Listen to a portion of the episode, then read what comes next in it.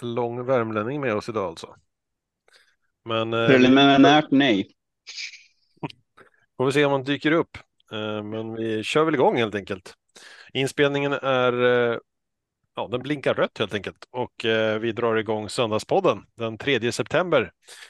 Um, derbyhelgen har vi bakom oss och eh, framför mig så har jag en eh, namnlista bestående av Marco, Jajamän. AJ Tjena! Och Oskar jagar inte bitter Svanberg. Hallå, hallå. Hör du hur glad jag låter? Jajamän, idag är humöret på topp. Det var inte riktigt Mm. lika på topp igår när det var lördag och V75 i eh, Nej. Skåne. Vi kan ju börja där med Jannas äventyr i V75 6. Ehm, vad har du att säga om eh, loppet så här dagen efter, Oskar, med lite distans till saker och ting, när det blev konstigt i början kan vi säga. Ja, det vart ju väldigt planenligt. Ehm, hon öppnade ju väldigt bra som vanligt. Smått, ja, skötte sig jättefin hela tiden. Eh, tog det bara lugnt för hon kan bli het. Har inte varit det ännu på länge, men så ja, hade bara lugnt upplägg. Upp väldigt bra. Sen var hon lite seg i första sväng.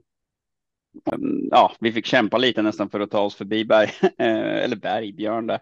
Sen hör jag ju någonting komma bakifrån och så kommer ju Berg i världens jäkla fart där. Jag kollade sen efteråt och det gick ju 05 då, så då var, fick jag ju släppa.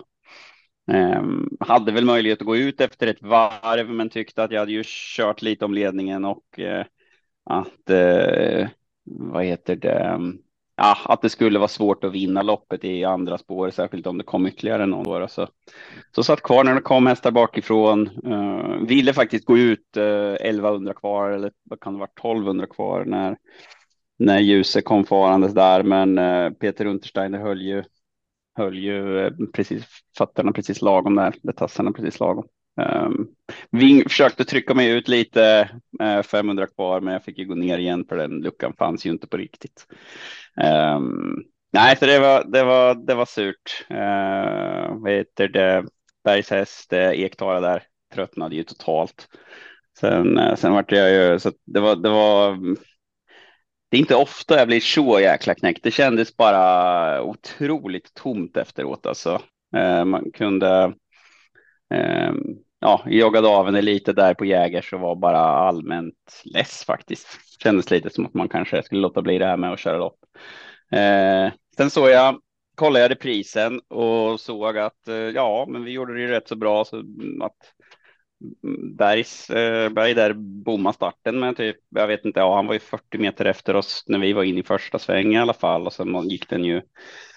Så då, då bad jag, då kollade jag upp det där som man kan göra med, vad heter det, de här transpondrarna, så den gick ju 9,7 i 500 meter och gick ju då 0,5 förbi oss. Så att, att den var trött, det var ju inte oväntat. Um, hade jag vetat, alltså när man, när man sitter och kör, då har man ju inte samma blick som man har på, på liven. Uh, eller när man tittar på tvn heller för den delen, när man ser vid sidan. Så att jag är ju bara fullt, fullt fokus på min häst och, och på att ta mig till ledningen där. Så att i min värld så när, när, när Ektara där var före mig, då hade ju den bara tassat mig i rygg och sen så, ja, blåst till där. Men det visade sig att den hade tagit 40 meter på oss i 500 meter där så um, ja, det hade varit intressant att ha haft, uh, haft liven igång på skalmen som jag sa i den där videon vill jag ut.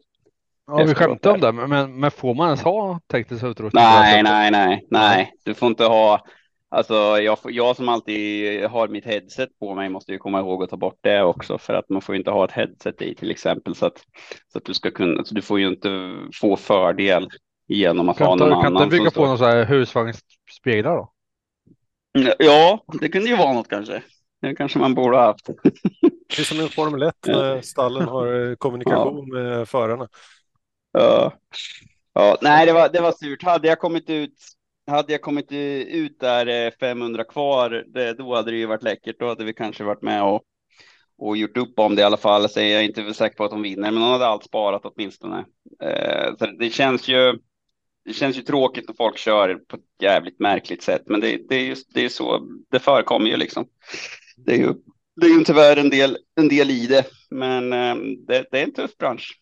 Mm. Nej, vi fick en eh, Det, utmärkelse i form av veckans blom- bromskloss i alla fall. Men det är sånt Ja. som men Oskar, du får arrangera en travdag på Mantorp där du tar bort lite regler och så där, lägger på så man kan köra med GoPro och teknisk Ja, ja, och ja. Och så bara ja. marknadsföra in det efter en dag. Tyvärr, tyvärr tror jag inte det räcker att arrangera en travdag för att ha här eget travförbund på något vis. Men, eh, Exakt. men det hade varit läckert, ja. På din bakgård då? Bakom Mm, huset mm. Ja, Mm, om vi tittar framåt med Janne då, Oskar. Eh, Det är lite starter på gången också verkar det som igen. Eftersom hon fick ett, ja, i sammanhanget då snällt. Ja, preliminärt så sitter vi väl nu med en och, och, och klurar lite på hur vi ska göra. Eh, ägar, ägarens spontana kommentar. Vi har ju, vi har ju Eskilstuna om två veckor eller Eh, så är vi final i den här eh, storserien på Kalmar då om, om knappt tre veckor. Och ägaren, ägaren tyckte bara att eh, ja, Berg åker ju inte till Kalmar i alla fall, så då åker vi dit. Men vi får se. Jag är väl ganska sugen ändå på, på V75 på Eskilstuna och det kan bli att vi tar att hon får starta lördag, fredag där. Men det, det hänger ju helt på hur hon, hur hon tar det här loppet. Så vi, vi, får, vi får kolla lite på, på hur hon har tagit det här. Även om hon kändes jättefin så är det ju en resa hon ska göra och så vidare. Men allting verkar bra än så länge. Och är, det, är, det, är det på något vis det verkligen ska skita sig i ett lopp så är det ju väldigt, väldigt mycket trevligare när man blir fast än säg att ja, jag hade fått panik och gått ut i dödens och sen ja, kanske gått ut i tredje spåret så att de var tvärslut i sista sväng, att det hade blivit så fel på det viset. Då är det ju, då är det ju bättre att man i alla fall eh, har hästen med sig hem så att säga. Mm. Ska vi tuffa vidare på V75 lördag lite grann? Har vi, vad har vi på näthinnan utifrån resultat? Pratar vi podd, söndagspodd snack så hade vi lite varierande framgång. Eh, Jag inledde starkt med Nova Mairon. Eh, Podden pratade mycket om eh, Kagan i slutet, men ingen som valde honom. Och sen har vi AJs eh, bedrift. Vad, vad säger du om Tears in Heaven? Är det två veckor i Ja. rad? Nej, två veckor i rad. Jag har gett en klockren spik, så jag hoppas att någon har nappat på det. Eh, Den som inte har lyssnat så är det alltså AJ plockar bort en häst och den hästen vinner. Två veckor i rad också. Det. ja, men vi börjar se en trend. Alla har ju våra olika Eh, sta- staket som vi jagar. Ja. Ja, Ja, det här är någonting, det här tror jag är någonting som gör att vi kommer att växa. Alltså, Ja, hur alltså, många, här har vi hur många kan lägga upp en... Ja, Ja, om, om bara AJ får en syl i vädret så, så kommer det nog gå bra. Ja, jag känner att här har vi någonting att bygga vidare på. Detta är ju ett nytt. Eh, på, på allmän begäran ville vi ha denna punkten i podden på torsdagar så att eh, vi bjuder ju på de här konkreta spikarna och alltså jag känner att det bara går rakt ut på dem. Eh, det är som sagt var två veckor i rad nu på V75. Tears in Heaven nu senast så att eh, jag tycker det är ett lite spännande inlägg i podden. Ja, vi ser fram emot den eh, analysen inför torsdag. Kan vi Ja. flika in med i sammanhanget. men den här veckan var det, det var ingen jätteskräll du hade satt va? Nej, det var väl andra hans favorit tror jag. Eller tredje Ja, hans möjligtvis. Ja. Alltså jag tycker ska man steka en häst så det känns ju iskallt och steka en skräll. Det, den vill man ju ha med om man garderar. Ja. Det, Ja, det är där måste man ju säga att Tobbe, Tobbe som valde då en häst som faktiskt var chanslös och sa att den var chanslös.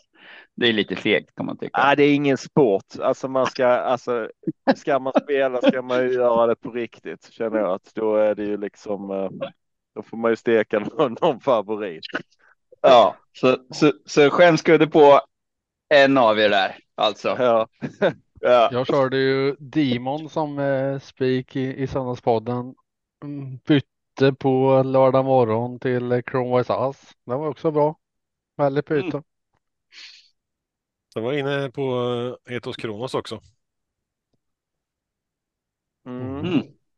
Både Etos Kronos och Kagan hade vi ju som spikförslag. Eh, Mm. redan i söndagspodden faktiskt. Eh, kanske inte framgick i sändningen i söndagspodden att Kagan var väldigt tidig, men eh, eh, på torsdagspodden så tog vi upp den att den var ju eh, kanske bästa spiken i omgången. Mm.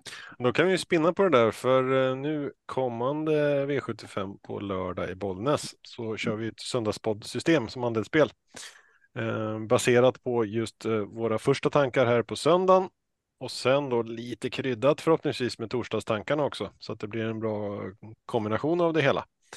Um, och vi kan ta det på en gång då. Uh, Marco, var köper man andelar från dig och AJ och även Söndagspodden?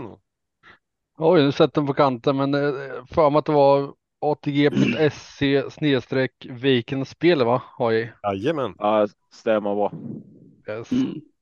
Man Eh, kan söka tänkte- på Valdemarsvik i, om man går, kollar på butiker också. Då. Så kommer det upp.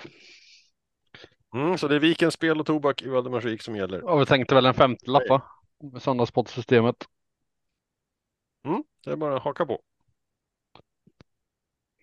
Ehm, vi lämnar väl gårdagen där om det inte är något uppenbart mer va? Och backar Mm. faktiskt lite till till eh, torsdagen. För då var det en eh, häst som eh, vars prestation uppmärksammades lite extra, åtminstone av Marco och sen även AJ hade fastnat för samma va? Ja, det stämmer faktiskt på V64 i Örebro i torsdags. Jag tyckte det var fantastiskt kul att se Phoenix Photo som en vinnare igen. Eh, och vilket lopp han gör. Han, han eh, liksom plockar ner eh, Soré och Frö utvändigt över upploppet och det kändes faktiskt som att Phoenix Photo var till, på väg tillbaka igen efter sin då skadedrabbade säsong eh, han haft. Eh, och det var, det var kul att se ett sådant intryck. Och ska man plocka med en häst till i det loppet så var det kul faktiskt att Sesmic Wave fick hamna på eh, pallplats för en gångs skull. Eh, hästen som lovar mycket för något år sedan och sen bara har eh, strulat och strulat. Så att, eh, det var lite bra grejer att ta med sig från eh, torsdagens V64. Jag hoppas vi får se den snart igen. Ja, Phoenix Photo ska bli riktigt spännande att se för att eh, det Mm. var verkligen ett toppintryck på, eh, på hästen. Mm. Helgens höjdpunkt var ju söndagen med derbystoet och Svenskt travderby. Samtidigt som det var V75 då. Ska vi börja med eh, derbystoet? Tankar där kring Global Dancer? Ja, tankarna är väl stålopp storlopp och Fredrik Wallin eh, med i toppen och stretar. Det, jag tror jag har hört det någon gång tidigare. Han verkar vara rätt så grym på att sätta i, i ordning hästarna till de här loppen. Eh, tyvärr så sprack jag i mitt system på den hästen, men eh, insatsen var ju kanon. Som omväxling så Örjan Kihlström storlopp som favorit och inte vinna. Utan istället får vi en eh, 27-oddsare. Den var spännande. Mm. Queen Belina som var favorit där, den presterar väl inte riktigt på topp. Eh, Westholm var väl lite mindre nöjd med insatsen också. Karat River då, behövde de ta i idag? Inte i det loppet i alla fall. Eh, ja, nej, vi kanske det pratat klart om det. Bon- Bonneville VA trodde jag också var det, det var lite tufft för de herrarna som var där framme. Jag tyckte väl att det var ganska jämnt tempo, men jag, jag, vi hade faktiskt kalas här samtidigt, så jag kan inte påstå att jag kunde ge det mitt, mitt fulla, uh, min fulla uppmärksamhet. Ja, Ska man, ska man höja en häst till i det loppet i, i storderbyt så skulle jag ju vilja höja Untersteiners Melby Corall som från Sport 12 lyckas tråckla sig fram till en tredje plats faktiskt. Eh, det tyckte jag var eh, en riktigt bra insats. Och Global Dance givetvis som gick, gick förbi alla. Man trodde ju att Jennifer Ceesay skulle hålla men eh, det var en som var snabbare på slutet. Men Melby Corral tror jag plockar med mig lite grann i anteckningsblocket att den gick ett riktigt bra lopp. Mm. Ska vi ta oss vidare till eh, Svenskt travderby då? Där vi fick en vinnare i form av ett sto vilket händer väldigt sällan. Joviality och Erik Adielsson. Vad har vi för hyllningar till det, den duon? Ja, riktigt roligt att den vann, men eh, ska han få luckan där? Var det väl det loppet va? Mm. Ja, Barack Face som sitter eh, och tokkör hela loppet. Stackars eh, i sammanhanget Adrian som försöker hålla nere farten. Eller Samtidigt vet man ju inte hur hästen kändes. Han kanske behövde hålla farten för att inte. Ja, i intervjuerna Ja. efteråt så var det ju väldigt tydligt både från honom och Ludde att det fanns ingenting. Det var bara att försöka hålla honom i trav. Ja, Låt honom springa. Ja. Man, man såg ju där i sista, man, man såg där i sista sväng att den stilen han hade, den var märklig. Så att liksom hålla på, då, då, i det läget så är det liksom bara att man får inte ta för mycket i hästen och man får inte släppa av för mycket, utan det är liksom bara försök att hjälpa den och ta dig runt kurvan. Det var liksom det som det som gällde och att, att, att de lyckades med det, både hästen som försökte att trava och eh, Eh, Eh, och kusken som höll honom i rätt gångart. Det var tydligt, det var väldigt mycket mjölksyra där alltså. Och, och det, det är ju så, alltså, om, om, man har, om man har maxpresterat själv så kanske man känner lite att det är svårt att hålla reda på benen ibland eh, när, i slutet av träningen. Och eh, så, så är det ju för de här hästarna också, att det är väldigt lätt att man eh, eh, ja, men kanske slår sig lite mera på, på, på ett knä eller någonting och har man då fyra ben att hålla reda på som ska synkroniseras så, så är det svårt alltså. Så att det hade nog varit eh, jäkligt korkat faktiskt eh, att ta upp i det här läget. Jag satt ju också och såg det där och tyckte att nej, men, ja, jag kanske måste ta upp lite här nu, men samtidigt så var det nästan så att hästen höll på att ramla omkull som det såg ut. Så att Mm. det var nog bara att stötta honom och göra det bästa eh, av det. Och, och tar man upp i det här läget också när en häst är så trött, då får du inte fart på den igen för att accelerera tar mycket energi liksom. Så att ehm, det, jag tycker nog faktiskt att han gjorde att han gjorde helt rätt där och, och särskilt en Colgjini. Alltså, de förlorar hellre på att försöka och vinna än att liksom vara rädd för att släppa ut den bakifrån, vilket jag tycker är, alltså det är ju sportslig. De står ju för sportsliga där så att eh, och det, det tycker jag är rätt också så att eh, he- hellre att försöka och, och få hästen hela vägen hem än att riskera något genom att ta upp den liksom för att stänga in en joviality i det där läget. Kan, kan hästar återhämta sig någonting under loppet liksom? Om de går tidigt? Kan de få tillbaka lite krafter då liksom? Tillbaka vet jag inte. Det, Ja, För ibland ser man ju att de sitter kvar till upploppet och sen går de fullt liksom. Ibland så ser man att de går med ett och ett halvt varv kvar liksom. Och kör en rush för att komma till utvänd, utvändiga positionen. Vad tänker jag om de kan få tillbaka? Nej, det är att man, nej, att få tillbaka krafter gör man ju inte, men du sparar Nej. ju. Alltså, jag brukar säga, alltså på, på kör så har du, säg att du har fem, beroende på vilken häst du har, så har du en, två, tre eller fyra liter bensin i tanken. Mm. Och eh, i de här, de här eh, derbyhästarna, där har du väl kanske sex liter, för de är ju fruktansvärt bra. Och, och då är det ju så, som när jag, när jag satt och körde där i, i lördags, så vet man ju precis hur mycket man har och, och lägger du i en lägre växel och trampar gasen i botten för att ta dig fram snabbt, ja, men då lägger du ju väldigt mycket bränsle också. Ehm, och precis så är det ju med, med hästarna och det är samma vad gäller positioner. Om du ligger ute i tredje spår, ja då tar du en längre väg och då går det också åt mer bränsle. Så att alltså, du, du, du kan, du har bara den här mängden bränsle och det är några av kuskarna som har fyra liter bränsle och det är några som har sex och en halv. Allt en Ehm, bedömningsfråga för kusken då. Ja, och är det värt att lägga, okej, jag lägger den här speeden varvet kvar. Är det värt det för att få den här positionen? Det är ju den ställningen man tar. Sen är det ju en del hästar som tål att gå flera sådana här booster. Medan andra, lägger du en speed, då är det den speeden du har och då är den lagd så att säga. Eh, och en del kanske har, en del kan ha tre. Eh, så att det, det är väldigt olika hur mycket de tål de här och det är, ja, det är precis som en bil. Det är väldigt olika hur mycket de, de pallar med när man, hur mycket bensin de drar liksom när man ökar så. Ja, Eh, ja. Jag kan tycka lite när man tittar på det här loppet, vilken otrolig häst den här Barack Face. Alltså kraften som verkligen. finns i den hästen, det är något helt sjukt. Så man svepte hela fältet där i tredje spår och sen han, str- han stred ju in på mållinjen fa- fast att eh, Joviality hade sparat rubbet. Eh, Mm. Så det är en, alltså en riktigt fin häst som eh, Colginis har fått fram där. Eh, Ja, och jag, jag, jag, lite. jag, Ja, jag tror precis som du Oskar där att eh, jag tror inte att Adrian skulle börja rycka och slita i hästarna in på upploppet och försöka hålla igen någonting för det hade blivit eh, katastrof. Nu fick han ju ändå andra platserna och Mm. kämpa in i mål.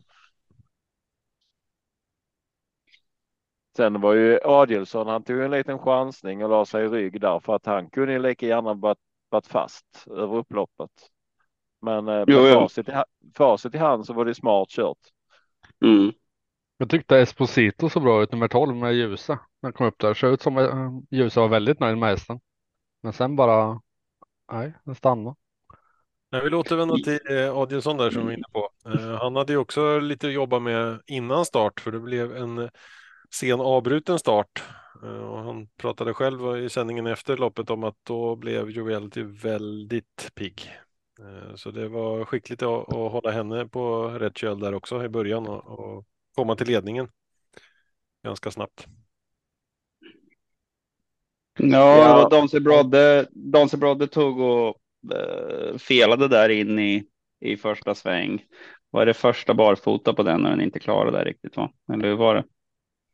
Ja, körde. Det var första, de har bara kört barfota bak förut och det är ju Mm. barfota bak är ju generellt en mera safe balans så att säga för hästar som är lite rulliga så att eh, jag vet inte, det kändes inte som att det var någon, någon häst om man ser till tiderna som, som de gick. Nu vart det i och för sig, alltså det var ingen som laddade som det kändes. Alltså det är 14 första fem och det var verkligen bara eh, Global Dancer, eller förlåt, för många dancer i det här derbyt. Eh, Dancer Brodde eh, som, eh, som öppnade någonting och sen Joviality. Det såg ut som att jag, Erik körde så långsamt det gick med Joviality och fick liksom ledningen bara gratis där. Och, och sen hade han ingen tanke, så det gick ju väldigt långsamt så det var ju väldigt smidig, smidig, smidig väg fram till ledningen för Barackface också. Um, så att um, det, det vart det, det vart ju inget världsrekord direkt av det här vad jag kan se. Va? Det, men um, det var ju otroligt världsrekord. Det är ju en jättebra tid såklart att gå 12 och 1. 2,6 eh, det är svinbra såklart. Men ehm, um, var, ja, nej, de, de två tycker jag imponerade väldigt mycket. Sen trodde man ju att det skulle bli ett mycket, mycket, mycket jämnare derby, men det är klart det går åtta sista fem. Det var väl att det vart, det vart inga speeder i loppet, utan loppet vart ganska lågt. Eh, Magnus Ljus, jag vet inte riktigt vad det var, om det kändes Esposito konstig eller försökte han locka fram någon, för han låg flera längder efter, även om tempot inte var så hårt uppskruvat. Jag vet inte, ville han tvinga fram någon eller vad? Vad var det? Mm. Jag vet faktiskt inte hur. Eh, det kändes ändå inte som han fick det svaret av Esposito som han ville ha, så att han låg ju lite på avvaktande. Men. eh, Det var så lågt tempo, alltså det, jag hade förstått det om det hade gått 11, men alltså. Alltså visst, 13 2000 är ju inte extremt långsamt, men, men liksom han låg, han låg flera längder efter. Det var lite konstigt, för sen då när det var 800 kvar eller något, då, mm. ja, då drog ju de där fram. Men nu har, jag, nu har jag inte kollat tidsgraferna och sånt på detta loppet, men, men sista varvet måste ha gått ganska fort. Mm. Ja, sista fem gick ju 8 och 8 och jag tror väl att de, de drog upp tempot tidigare där. Eh, mm. Så att ja, det gick. Det är nog mycket möjligt att, att det gick under 10 sista. Ja, jag tar faktiskt med mig en sak till från det här loppet, förutom att jag tycker både Joviality och Barrack Face gör alltså fantastiska hästar båda två. Eh, och eh, jag, på mitt system så låste jag i det här loppet och jag låste på Joviality och Barrack Face för jag tyckte att färgen måste gå kort i något lopp och de här känns eh, heta för dagen. Men eh, jag måste ändå ta upp det här med Untersteiner stall här. De hade alltså tre hästar med i det här loppet och eh, nu gjorde ju den så både bort sig i, i första kurvan, men både Love Keeper och Global Dubai kommer alltså på tredje respektive fjärde plats. Och Love Keeper var ju den här, eh, eh vad ska jag kalla slamkryparen, e, ena från försöket när han var med på målfoto där i, och kom tvåa och sen lyckas han komma trea i finalen i, i själva derbyt. Det är nog också en häst man ska ta med sig till framtiden.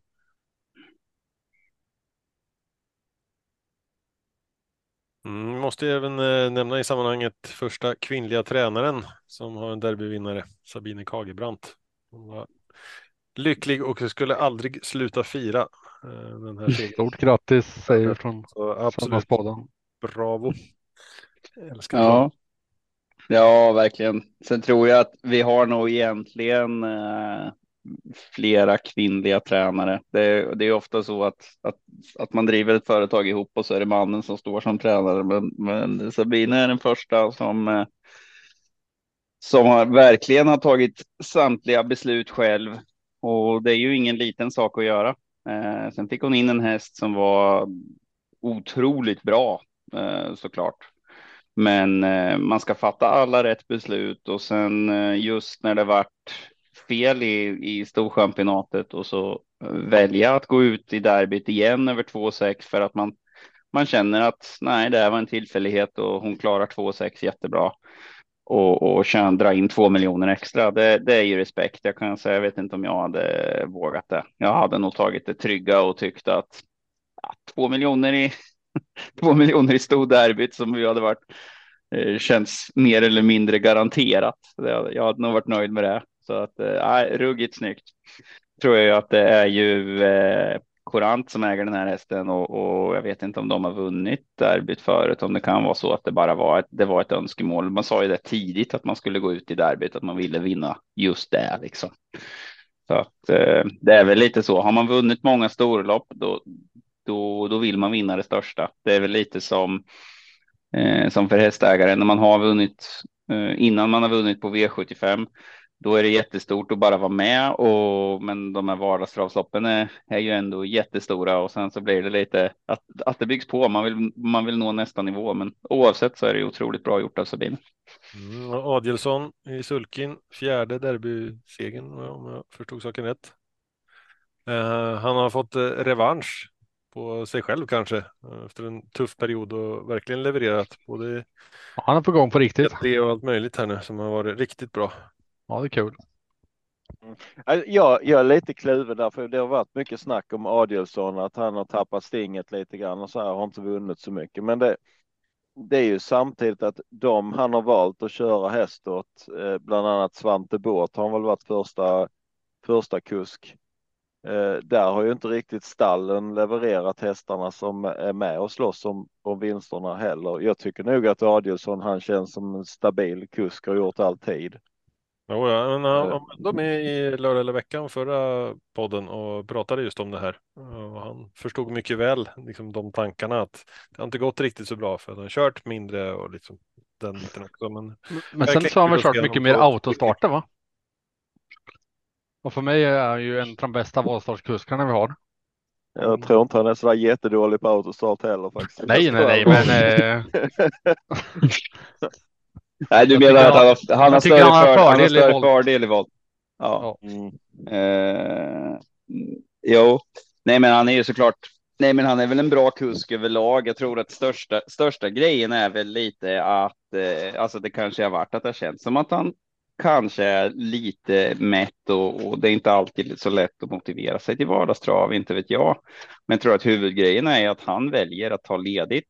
Han orkar inte sitta och åka sex, sju dagar i veckan som de andra gör och då är ju grejen att om, om någon har en första kusk, då vill man ju att, att den ska köra ens häst när man måste då åka till, till eh, Örebro en torsdag.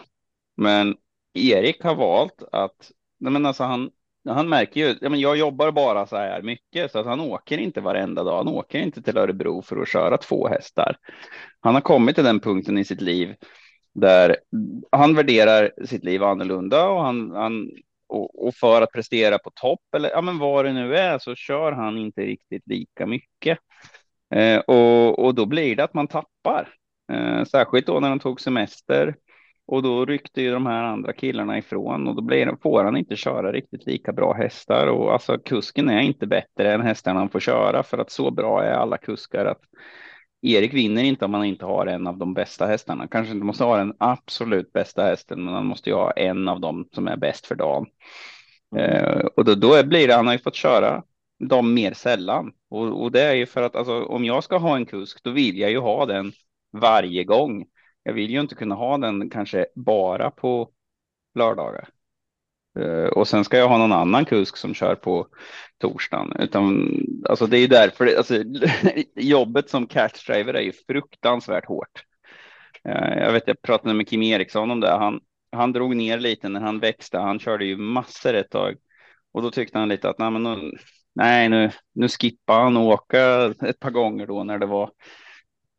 När han bara varit uppsatt på ett par hästar på Halmstad. Det var en lång resa och Ja, men då, vart, då blir det ju att någon annan kusk får köra och då går det bra och då får den kusken fortsätta att köra. Och så rullar det på så där och då tappar man bara fler och fler. Och, och, och, nu finns det ju så många som är superbra. Erik har ju varit liksom, ja men det är Erik och Björn som är de bästa kuskarna. Punkt. Och så av Örjan då. Men så att de har ju alltid hela tiden fått de bästa hästarna i alla fall. För att de är så himla bra. Men nu finns det ju så många bra så att det är ett svårare mm. läge. Så jag tror inte att han kör sämre. Det är bara det att konkurrensen är så jäkla tuff. Alltså. Ja, just, just det som du säger med att han har blivit kanske nerpetad från de finaste hästarna. Men jag tycker ändå man ska ha med sig att Erik Adielsson, han är en av de få kuskar som är ruggigt påläst inför sina lopp. Han är ju lite den där matematikerstuket. Han vill veta vad han eh, möter för någonting och skillsen som han har på, på eh, sitt körande. Han kan ju liksom få den här hästen som kanske är en topp fem häst till att vinna. Medan en annan, en annan kusk kommer liksom på fjärde, femte plats. Han är inte den som får en helt chanslös häst att vinna ett eh, till exempel derby. Eh, för det finns ingen som gör, men han har ju ändå någonting som lyfter lyfter hästarna i loppet. Han, han kör på ett sätt för att ge hästen den bästa chansen som han kan. Så han, han har ju både rutin och skills fortfarande, fast han kanske inte vinner lika mycket lopp längre. Mm. Jo, nej, han är lite. Sen, sen är det några som kanske har mera, kör mera på känsla. Erik är väl en av de mer vetenskapliga, eller vad man ska mm. säga. Ja, ja, lite så. Så att eh, nej, men det, det, är klart att han är duktig och det är inte så att han är lastgammal liksom. Att eh, han skulle inte, inte klara av att köra längre utan det, det, det, det, det är så tufft så att alltså, förut, förut så kunde han ju ta semester i en månad och så komma tillbaka och sen hade han ett gäng att välja på i varje lopp. Nu är han borta i en månad så ja, men då är Magnus A. Djuse första och sen så kommer Mats E. Djuse och så ja, men då, det, liksom det blir ett helt gäng. Alltså då får man börja jobba sig upp igen. Mm. Eh, så att eh, nej, men det är klart att han är skitbra. Mm. Ska vi börja avrunda lite derbyprat med en kort eh, ska vi säga, framtidsdiskussion. Eh, hur ska kval fungera i framtiden till derbyn?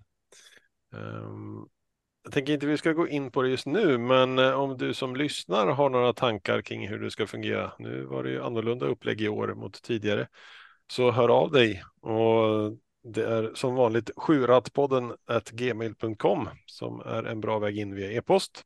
Men jag har även eh, snabbla sjurattpodden på x Twitter x-files och så vidare. Ehm. Och Facebook med var samma. Jajamän. Yes. Finns lite här och där. Men eh, den sparar jag... framtiden primärt. Jag bara tänker... Mm. Mm, kör då. Jag bara tänker nu när vi vill bli lite längre än lördag hela veckan så har jag faktiskt en grej till att ta med vår faktiskt aktiva tränare Kusk i sällskapet här. Och eh, angående dagens V75 och det var ju en hel del tjafs i V75 4. Idag? Eh, idag ja, mellan Oskar Ginman och Konrad Lugauer. Och Konrad han var ju skit. Den snäva körningen eh, i starten. Ja, första ja, kurvan. Det, nej, ja, första kurvan att eh, ja. Konrad Lugauer tycker ju att Oskar Ginman skulle eh, bromsat sin Hålla häst igen, för ja. att ja. Hur, hur såg du på den händelsen Oskar? Jag tror inte Oskar såg den, jag tror han hade kalas då. Ja, så var det faktiskt. Och eh, tyvärr så när jag skulle kolla på loppet så dök det upp att A Fair Days, att eh, ja, den vann. Eh, så det enda loppet jag inte har sett. Men eh, kör vi vidare nej så, så kikar jag lite på det här. Pratar ni om eh, första sväng? Första sväng ja. Eh, Och precis innan första sväng. Vadå? Conrad Lugauer tyckte att Oskar Giman skulle bromsat sin häst för att han, han tyckte han var före och då hade han rätt till innerspåret. Mm. Vadå före? Han har ju hovarna där. Det är Du inte ens nära Conny. Nej, alltså han hade ju, han hade ju fötterna där. Han var ju aldrig före. Han var ju inte före Ginman någon gång. Den var ju väldigt konstig. Det måste han väl ha fått böter för eller? Jag vet, jag vet inte, jag har inte varit inne och kollat på eh, alltså, bötesutsättningarna eh, för dagen. Men eh, Den var, Jag den var rolig. Jag förstår ju att en av dem var arg, men jag förstår inte. och det var Eh, Conny som var arg. Ja, nej, ingenting. Men för den, den skulle ju nog jag kalla. Den skulle jag kalla snäv. Men jag förstår inte riktigt hur han menar att han ska ta upp sin häst. Det Nej, man, det man menar är då, det man menar då när man säger att någon har rätt till ett spår, det är ju att om man har luckan när man börjar och gå ner om man säger, ehm, då, ehm, då har man liksom rätt till det spåret. Och, och det, det har tillkommit för att om man säger förut så var det att säg att det fanns, ja, men säg, säg att jag sitter i dödens och det är ledigt i vinnarhålet, alltså rygg på ledaren. Om jag då börjar att gå ner, då, då var det ganska vanligt att det var någon jäkel som liksom bara satt in tårna där. Eller tårna, ja, hovarna på hästen då helt enkelt. Och eh, det, det rörde ju till en hel del i loppen och, och sen, ja, sen så, ja, då vart det ju att den vart påkörd för det var ju inte alltid man ens hann och, och korrigera liksom. Eh, så att numera säger man att om det är lucka och man börjar att gå ner, då har man rätt till det spåret och det var nog det som Conny tyckte i det här läget då. Men där jag förstår faktiskt inte vad tusan han menar för att eh, Ginman, eh, var ju före hela tiden. Den var lite konstig. Mm, han var riktigt arg när han åkte av banan. Han ville inte ens prata i intervjun. Han bara skrek någonting. Ja, det var ju, det var ju riktigt kul. Eh, Inga, ja, inga ja. bestraffningar för loppet. Det är ju, det är ungefär som att, det är ungefär som att slå någon på käften och sen bli förbannad för att, för att den man slog hade vassa tänder eller någonting så man fick ont i knogarna. Eh, ja. ja, faktiskt. ja, Det var inga Ja, böter jag- jag hade nog, jag hade nog varit väldigt oförstående om han hade varit asförbannad på mig efter det här loppet. Därför Gidman körde ju bara det han kunde liksom. Och, och ska han liksom ta upp? Nej, det låter ju jättekonstigt. Mm, vi kanske släpper Ja. den. Eh, Ja, Däremot får vi fick eh, Bark Face, eh, Adrian fick 10 000 i böter för dålig anslutning för startbilen. ja, för han sen. 21. Det blev en väldigt konstig starter på flera, så det kan jag faktiskt förstå. Ehm, men du hade en fråga till alla lyssnare så jag tänkte också fråga en, för jag kollar proppar till Janna medan ni pratar om andra saker. Eh, så då såg jag här eh, Monté i Mantorp. Hur många vill se Oscar i Monté? Han har ingen licens. Har du inte det? Fas. Ja, jag Det hade ju varit tror, något eh, alltså. Helt ärligt så tror jag att jag får rida monté för att det var något så här att man fick det i början. Som, Eh, ungefär så. Jag har varit med ett tag. Ja, Un, ungefär som att man fick MC-kort på Ja. köpet när man tog Ja, bilkörkort. Ja. Är du så gammal. Oskar? ja ja, jag vet inte, men det förekommer faktiskt. Eh, sist så, sist så vart jag inte tillfrågad, vart jag lite stött nästan, fast samtidigt glad. De har ju haft, jag tror att Flash var med och någon mer. De har ju haft det där eh, någon, någon, gång, någon, någon gång då och då. Eh, och jag kan ju säga att alltså, hade jag vägt lite mindre, nu ligger jag väl på 75, jag hade nog velat väga 20 kilo mindre. Då hade jag varit ruggigt eh, taggad på att tävla i monté, för jag tycker att det är ju en, ja, det är en riktig sport. Jag tycker det är riktigt häftigt alltså. Jag har ridit, eh, ridtränat mina hästar en del själv och det är ju en ru- ruskig känsla. Mm. Var du nöjd med svaret då, I, eller? ja, absolut. Det var inte ett nej i varje fall. Vi får väl se. Eh, Nej, om man rider på någon annans häst kan jag göra. Jag vet inte om jag vill offra någon av mina. Så slumpa ryttare på hästarna. Eh, jag har en fundering som jag har dryftat med er vid ett par tillfällen och det är just när de här storloppen är. Ehm, varför i hela friden man kör de som exempelvis V75 6? För det blir så otroligt avslaget i V75 7 efter en sån urladdning som derbyt idag och hyllningar och ceremonier och så. Jaha, och nej det var inte slut eller ja så. Jag tänk- Det lyfte vi ju på Axevalla också när Janna vann avdelning 7. där. När det var storchampionatet innan. Mm. Det var- vart ju ärevarv framför. Hur många personer var det kvar? 500? Det, ja, det var ju ändå rätt så mycket folk. Eh, var det ju ändå, men det var ju tack vare att det var så himla många Men de, höll ju, de, höll ju på, de höll ju på att packa upp tält och grejer. Mm, och därifrån var kvar. Jo, jo, men rent dramaturgiskt som, som ett evenemang. Så ja, men så har vi den här riktiga höjdpunkten och wow, och så. Ja, just Ja. vi har en, en sak till och då är det liksom Mm. inte Apple eh, en sak till utan då är det ja, det här loppet också. Axel, Nej, jag tycker också. Jag tycker också att det är jättekonstigt och många gånger så. Ja, ibland så tar nu har man börjat ha det i slutet. Men, nej, jag förstår inte. De, de är rätt ojämna med det också, för det rätt som det är så har de ju det största loppet i V75 7. Det verkar som att de tänker lite för mycket speltekniskt känner jag att, att det ska vara liksom. Ja, men det här är en bra DD1 lopp eller någonting. Men eh, ja, jag ska skicka den frågan till till några några sportchefer får vi det är se. ett läckert lopp som avslutar liksom eh, derbystegen. Mm. riktigt Långt och flera olika volter och sånt där liksom. Så. Ja, det, det känns inte som de får den uppmärksamhet som de förtjänar liksom i sista avdelningen då. Ja, spelmässigt. Nej. Det, är väl- det, det är väl många som bettar vinnare, plats och trio och sånt där på de där loppen. Och då, alltså. Har man det avdelning 6 så, så kan de ju gå och ta en öl och fira. Det är väl kanske så de tänker också. Är det sista loppet så kanske de, då stänger de väl allting så är det åka hem liksom.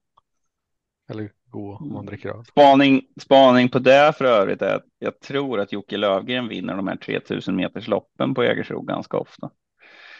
Eh, kan ha fel. Eh, Du, du har nog rätt där faktiskt. mm, det, den, den ska man nog. eh, Den ska man nog ta med. Eh, men nej, och den här är ju. Jag tänkte att vad fasen, det var bara 100. Det, det är ju ett. Vad heter det? Det som. O'Mahony vann, som är, det är ju under Åbergskvällen, är det ett annat, eller Malmö stads pris är det va? Det, med 300 i första, det är 3000 metersloppet. Eh, det passar ju kanske, det är så pass bra så att det stannar folk ändå kvar för att se. Men jag håller med dig, det, det blir ju lite som att man ska ha ett coverband som ska liksom vara efter ACDC eller någonting. Det, även om det är ett jävligt bra coverband så har man sett ACDC då vill man ju inte ha någon förband. Liksom. det, nej, det är jättekonstigt.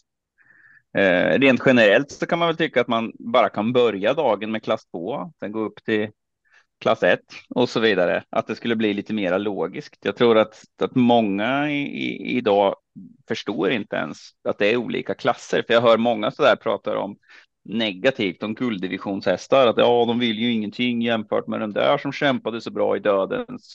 Pratar om någon, ja fast ja, den kämpade bra i dödens i klass 2 och vann på 13 och 7 medan den där stackaren som vart jättetrött, han gick 11 full väg i gulddivisionen. Mm. Det var, men han var inte dålig. Folk förstår inte det där riktigt. Men Eh, sk- skulle man inte kunna tänka sig det som du sa, alltid ha fasta lopp, att man avslutar med gulddivisionen? Jo, men det, det, det, det, är ju, det är ju någonting som det är några som, som antagligen ska tjäna mycket pengar på att, eh, att göra det där så optimalt som möjligt. Just, men jag sa ju det där Eh. med att du skulle ha en travdag egen. Du kan lägga det största loppet sist. Vi börjar där. Ja, det hade jag, ja, det har jag garanterat gjort. Nollloppet först. Och, Fast, och, fast alla så- dina så- lopp kommer ju vara stora i och för sig. Mm, mm, Ja. mm. Mm, och med det så tar vi och börjar titta framåt då mot veckan som kommer. Eh, Det vi har framför oss är eh, i korta drag måndag V64 Solänget, tisdag V64 Eskilstuna, onsdag V86 Solvalla och Åby, torsdag V64 Gävle, fredag V64 Kalmar och Romme. Och så har vi då lördag V75 Bollnäs som vi återkommer till strax. 207 meter upplopp Bobbe. Oh! Den har jag inte ens fråga om. Den var snygg. 207 sa du va? Yes. Mm. Och Bjerke då? För det är V75 på Bjerke på söndag. Hur långt är upploppet där? Det är AI som får ta. Jag ska ta den ja. Eh, Mm. det, den är väl Tror du- typ, eh, typ snarlik som Solvalla va? 190. Tror du är... Solvalla är Jag vet 200 inte. prick. så.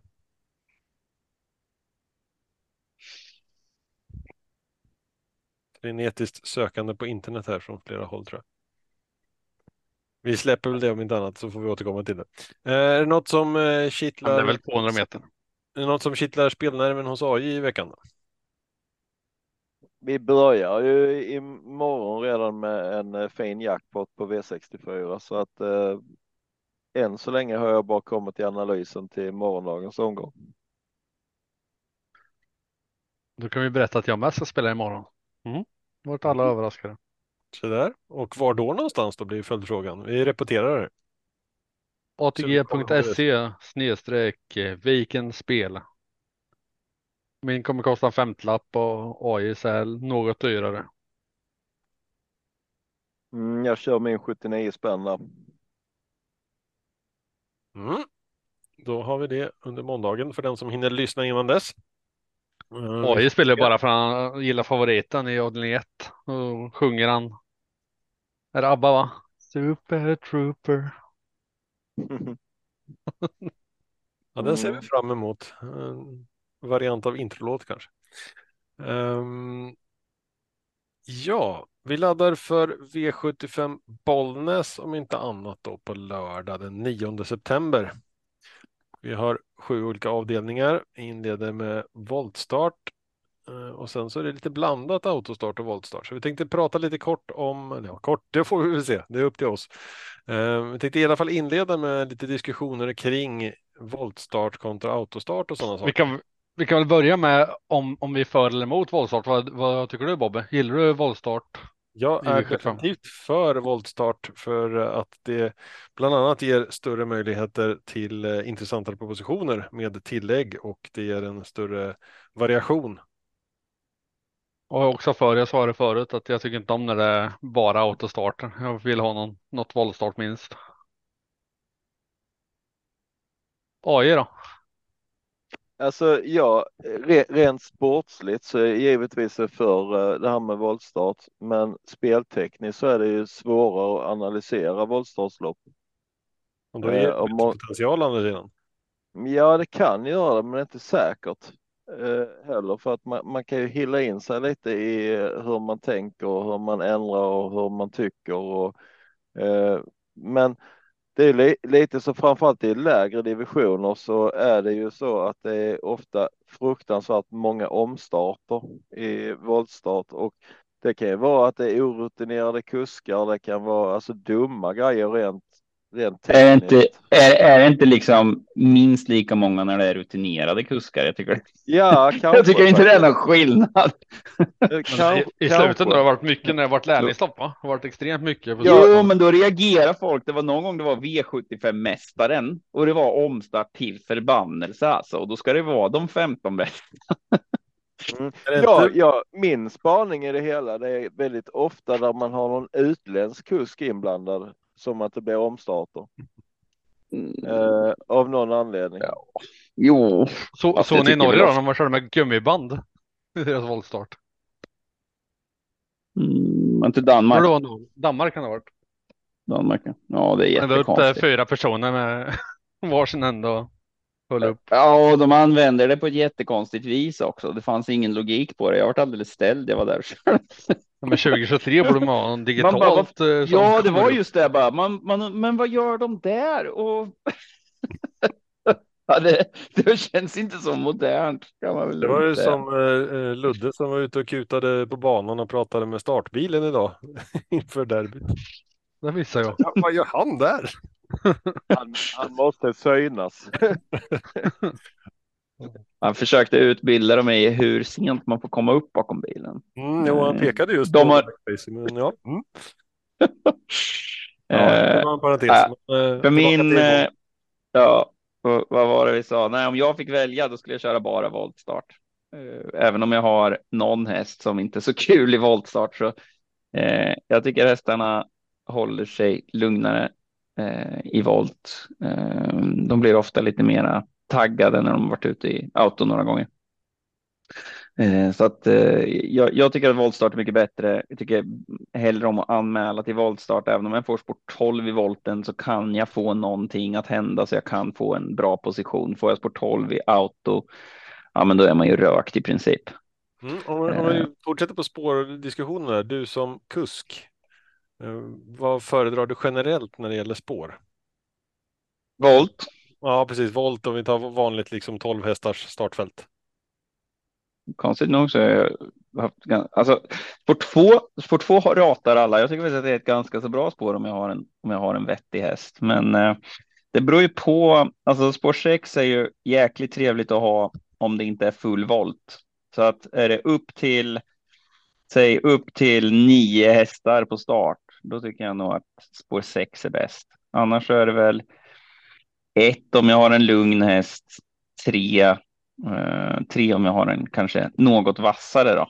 Så att om, men om man inte behöver någon, någon rygg så då blir jag ju glad för spår ett. Men det är inte många. Spår fem. Om jag, om jag är i Norge, då tycker jag då passar det bra på och, kanske höra av sig till ägaren och, och, säga att jag kommer att vara tillgänglig att finnas på restaurangen. Eh, vi skulle kunna ta och käka något gott ihop. Eh, och så kan vi sätta upp en norrman som förstår va, varför de snurrar åt olika håll och vad de gör.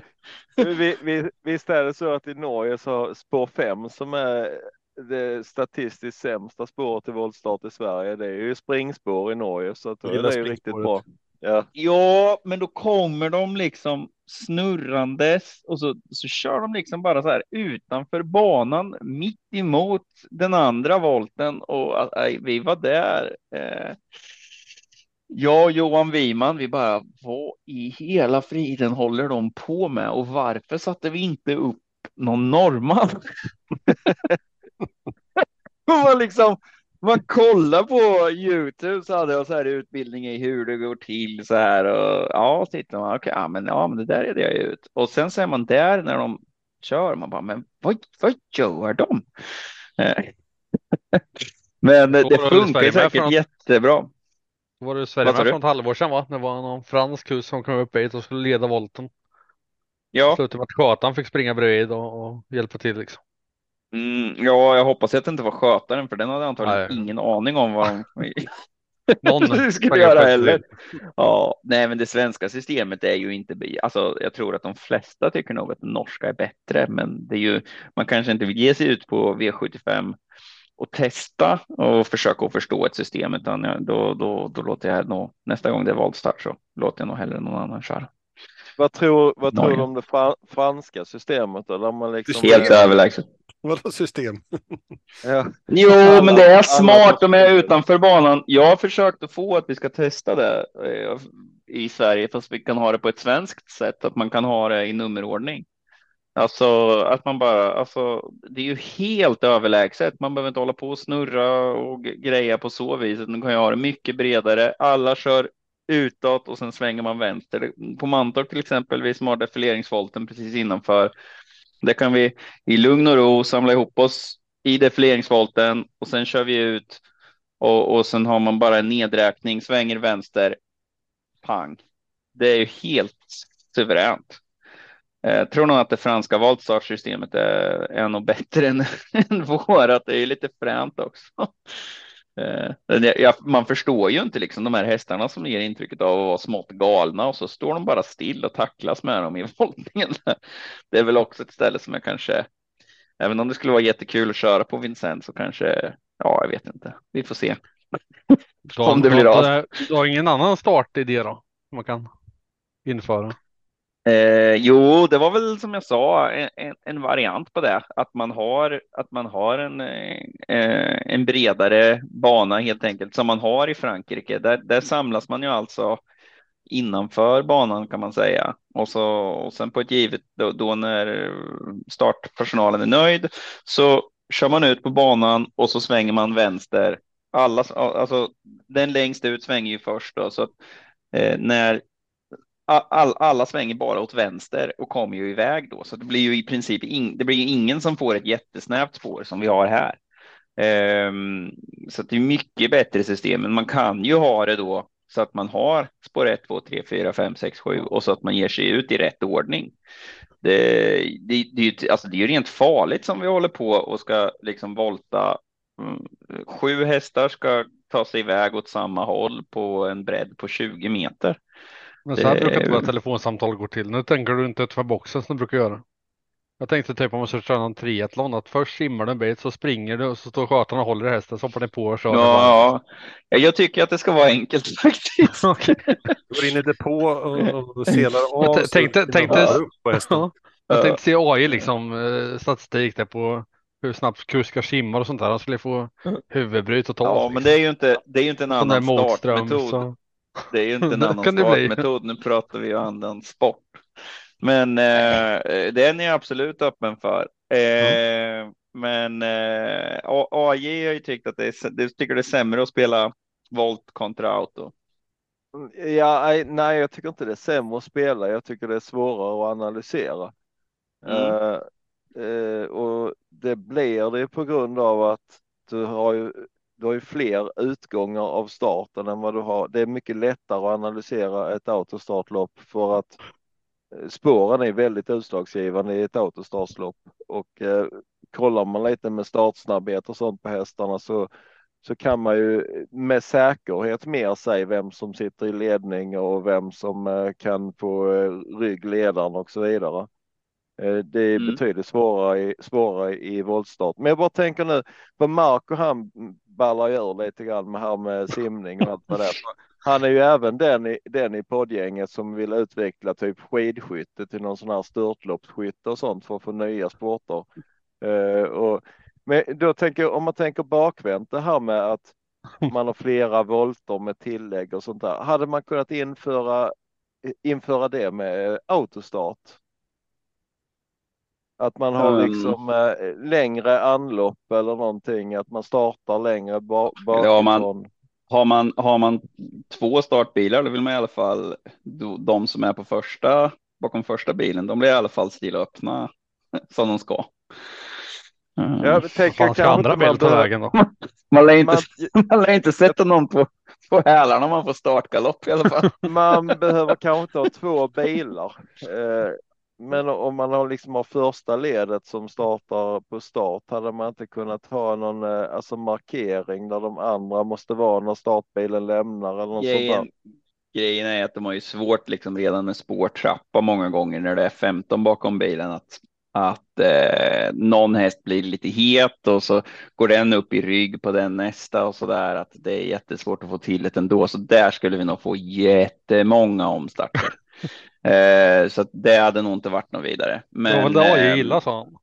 Mm, men där, där, däremot så, eh, så funkar det ju rätt så hyfsat med spårtrappor. Kanske inte riktigt lika bra som de tycker i, i diamantstoet när man nu har spårtrappa hästar. Eh, vad är det de, nästa final blir? Hästar 100 000 till 2 miljoner eller någonting sånt där. Den spårtrappan tycker jag är lite bred eh, för att ha bara ett lopp. Men, eh, men annars så, så, funkar ju det ganska bra, liksom att du har hästar i tredje ledet och så är det en massa hästar däremellan. För jag tror många gånger så är det ju inte eh, liksom metrarna du ska ta in. De är ju mera rent faktiskt när det inte är så många hästar, men oftast så handlar det ju om att vart sitter du i loppet efter 500 meter och har du spår 15 då sitter du i regel som om du hade varit nummer 15 på tillägg om du förstår vad jag menar. Du sitter väldigt långt bak så att de här eh, spårtrapporna blir ju hyfsat rättvisa så. Mm. Varför, eh, varför kör, väljer man att inte köra eh, voltstart i gulddivisionen till exempel? Ja, det ytterligare ett mysterium eh, som vi har eh, här i Sverige. För att eh, i början, för att bli en bra travhäst i Sverige, då ska du vara bra i voltstart på medeldistans. Eh, för att vara den bästa treåringen i Sverige, då ska du sedan vara bra på eh, auto lång distans och bästa fyraåringen ska också vara bäst på auto lång distans som i derbyt idag. Men, men eh, om man säger för en vanlig häst, då ska du vara bra på volt medel, volt medel, volt medel. Eh, sen möjligtvis volt 2,6. Sen ändrar man det där till så att när du har tjänat mer än 500 000 eller någonting, då finns det bara autostart och det är bara ett mysterium. Jag har ingen aning om varför de gör så. Eh, det är jättedumt. Eh, som, som jag som hade en fantastisk eh, liten kämpe Global Unspoked som var grym i voltstart, men det fanns ju aldrig voltstart. Han var uppe i silverdivisionen. Det fanns väl en gång per år eller någonting sånt där som de hade volt i silverdivisionen och han fick väl 12 den gången. Väl typ ha på Hannover eller sånt. ja, jo, jo, tillägg. Han kunde ju få starta på tillägg och då var det ju liksom, han fick alltid en kanonstart och så var det, men många gånger så var det ju att han var, hamnade för bra på det, så då fick han alltid gå först i tredje spår eller någonting. eller, eller något sånt där. Så att, eh, nej, det, det, är väldigt konstigt att, eh, att vi har voltstart som liksom är grunden i vårt tänk eh, i vår sport och, och, och sen så bara går man bort från det. Jag förstår det inte alls faktiskt. För vi, vi, de hästarna som vi har också i alla klassiska lopp avgörs över med, med, avgörs med autostart och det är ju helt ologiskt när den stör, största delen av vår tävlingsstruktur bygger på bygger på voltstart och sen de här avelslöpningarna, de avgörs i auto hela tiden. Jag förstår varför kan man inte ha, varför kan man inte ha ett, ett årgångslopp med voltstart? Det hade väl varit svinbra. Då blir ju inte spåren lika det skulle ju hända så mycket mer. Jag menar, tänkte du ha de tolv bästa fyraåringarna som kommer ut i derbyt i volt. Eh, du är ju inte alls lika bortlottad heller med, med sport 12. Kan fula ut och ta rygg på sexan lite där och ja. Ja, men dessutom lägg till då att du i en sådan voltstarts eh, final får välja ditt spår. Snacka om större dynamik i, i den starten jämfört med, med autostart. Ja, men jag väljer spår 1, 2, 3, 4. Här har du 1, 6, 7 liksom. På olika typer av hästar och så vidare. Mm. Sä, sä, säg det en gång till. Säg, säg, det där en gång till Bob, ursäkta. Mm. Jag hörde inte det du sa. Om du tänker nu som nu så får du så att säga vinner du ett eh, kval hit så får du välja spår tidigt. Mm. Och väljer normalt ett eller två. Om det är autostart. Det blir en mer dynamik, större dynamik i en voltstartsfinal då Vissa mm. passar på, på spår 1, vissa vill ha springspår 6-7, någon kanske vill uh, ha 8 för att få rygga. Alltså det, det känns större mm. dynamik i det. Ja, absolut. Ja, och sen, sen just att jag tycker att att uh, spåren är lite mindre avgörande i volt. Sen är det klart, du har ju en ruggig fördel. Självklart. Uh, men visst, visst vore det intressant varför man inte kan ha. Jag förstår inte liksom så fort det är mer än en hundratusen i första pris så jaha, nej, det är inga tillägg. Då måste det vara auto. Det måste det väl inte. Mm, och likaså i finalerna så är det ju auto som gäller generellt. Varför? Ja, ja. Om inte jag, jag, jag, Ja. Jag tycker ju det här spårväljandet i, i storloppen, det, är, det övergår mitt förstånd lite grann för att den Varför de inte har de statistiskt sämsta spåren hela tiden? Ja, precis. För spår 1 åker alltid först och statistiskt sett så är det spår 3 eller spår 5 som är det bästa spåret i autostart. Uh, så jag, jag, jag, fattar inte varför de alltid börjar från spår 1. Ja, de tar gärna 9 som är ett uselt spår före 5 också. För att nej, det är så svårt att liksom behöva lägga något i början. Okej, nej, men vi ger bort en längd direkt. Ja. Um, det är, nej, jag tycker det är jätte... springa 20 meter till för att vi tycker det är lite roligt. ja, nej, det är, jätte, det är jättemärkligt faktiskt. Men, men så är det ju, så tänker man nog också många gånger som spelar, ja men skönt, han är ju sport 2 med en gång liksom. Men eh, statistiskt sett så blir det ju inte så. Och, och, jag tror att det är många gånger för att om du har spår rätt så måste du ladda. Liksom, det är svårare att få en smidig position. Alltså när du, när du är där ute så är det kanske lättare att anpassa sig lite mer och få en, få en bra position. Liksom. Um, ja, nej, men jag tycker det. Nästa storlopp, då, då vill vi se voltstart. Det, särskilt unghästloppen. Oskar Svanborg Memorial. Ja, ja det, vi hoppas lite att, att just det loppet dröjer i alla fall. Jag tänkte att man måste Ja, ha just jag det. tålamodet antagligen. Skulle, skulle, Eh. vi inte, skulle vi inte kunna instifta något sånt här på Mantorp med Vikens Spels eh, Memorial eller någonting? Som skulle kunna vara ett våldstart i kan vi skippa. gulddivisionen. Eh, Eh, jag, ehm, jag har fått, fått svar här lite från Håkan Persson Umåker som är väldigt, som är lite som en brinner för att förklara travsport för, folk. Eh, och ehm, vad heter det? Jag frågade honom om det här med varför man inte har loppen i, i rätt ordning, men då framför allt varför låta någon stackare gå ut efter derbyt. Och då, då är det ju det där att om derbyt ligger som sista V75 så är de rädda att många börjar åka direkt efter målgång och att det i princip bara närmast eh, glädjande som är kvar och hyllar vinnaren. Och, eh, och i andra då som jag sa där, speloptimering. Men eh, han sa han spekulerar för det fick ju inte han välja, men han tror att de vill ha ett stort lopp som DD1 och sen helst ett eh, lurigt avslutande. Eh, så att eh, ja, Men, men på Jägers blir det, blir det inte så jävla lurigt i DD2 när vi vet att Jocke Löfgren vinner 9 av 10 på lång distans på hemmabana. Ja, precis. För det har vi, det har vi statistiskt säkrat, va? Och det är bara Ja, vi som har- vet att han har 90 Det procent vinst. Det gjorde vi ju här i pausen, säkrar vi ju den statistiken. Så att det Ja, finns precis. belägg, belägg för detta. Det är eh, liksom inget konstigt. Ja. Eh, jo, nej, du hade ju någon grej, AJ, att eh, en grej som gjorde voltstart svårare, det var ju att alla omstarter som blir, att det förstör ofta då för dem, de som du har spelat på. Eh, eller kanske inte just som du har spelat på, men det förstör för en del och jag tror väl att ja och nej, det här med att, det bränn, att, att man bränner så mycket krut.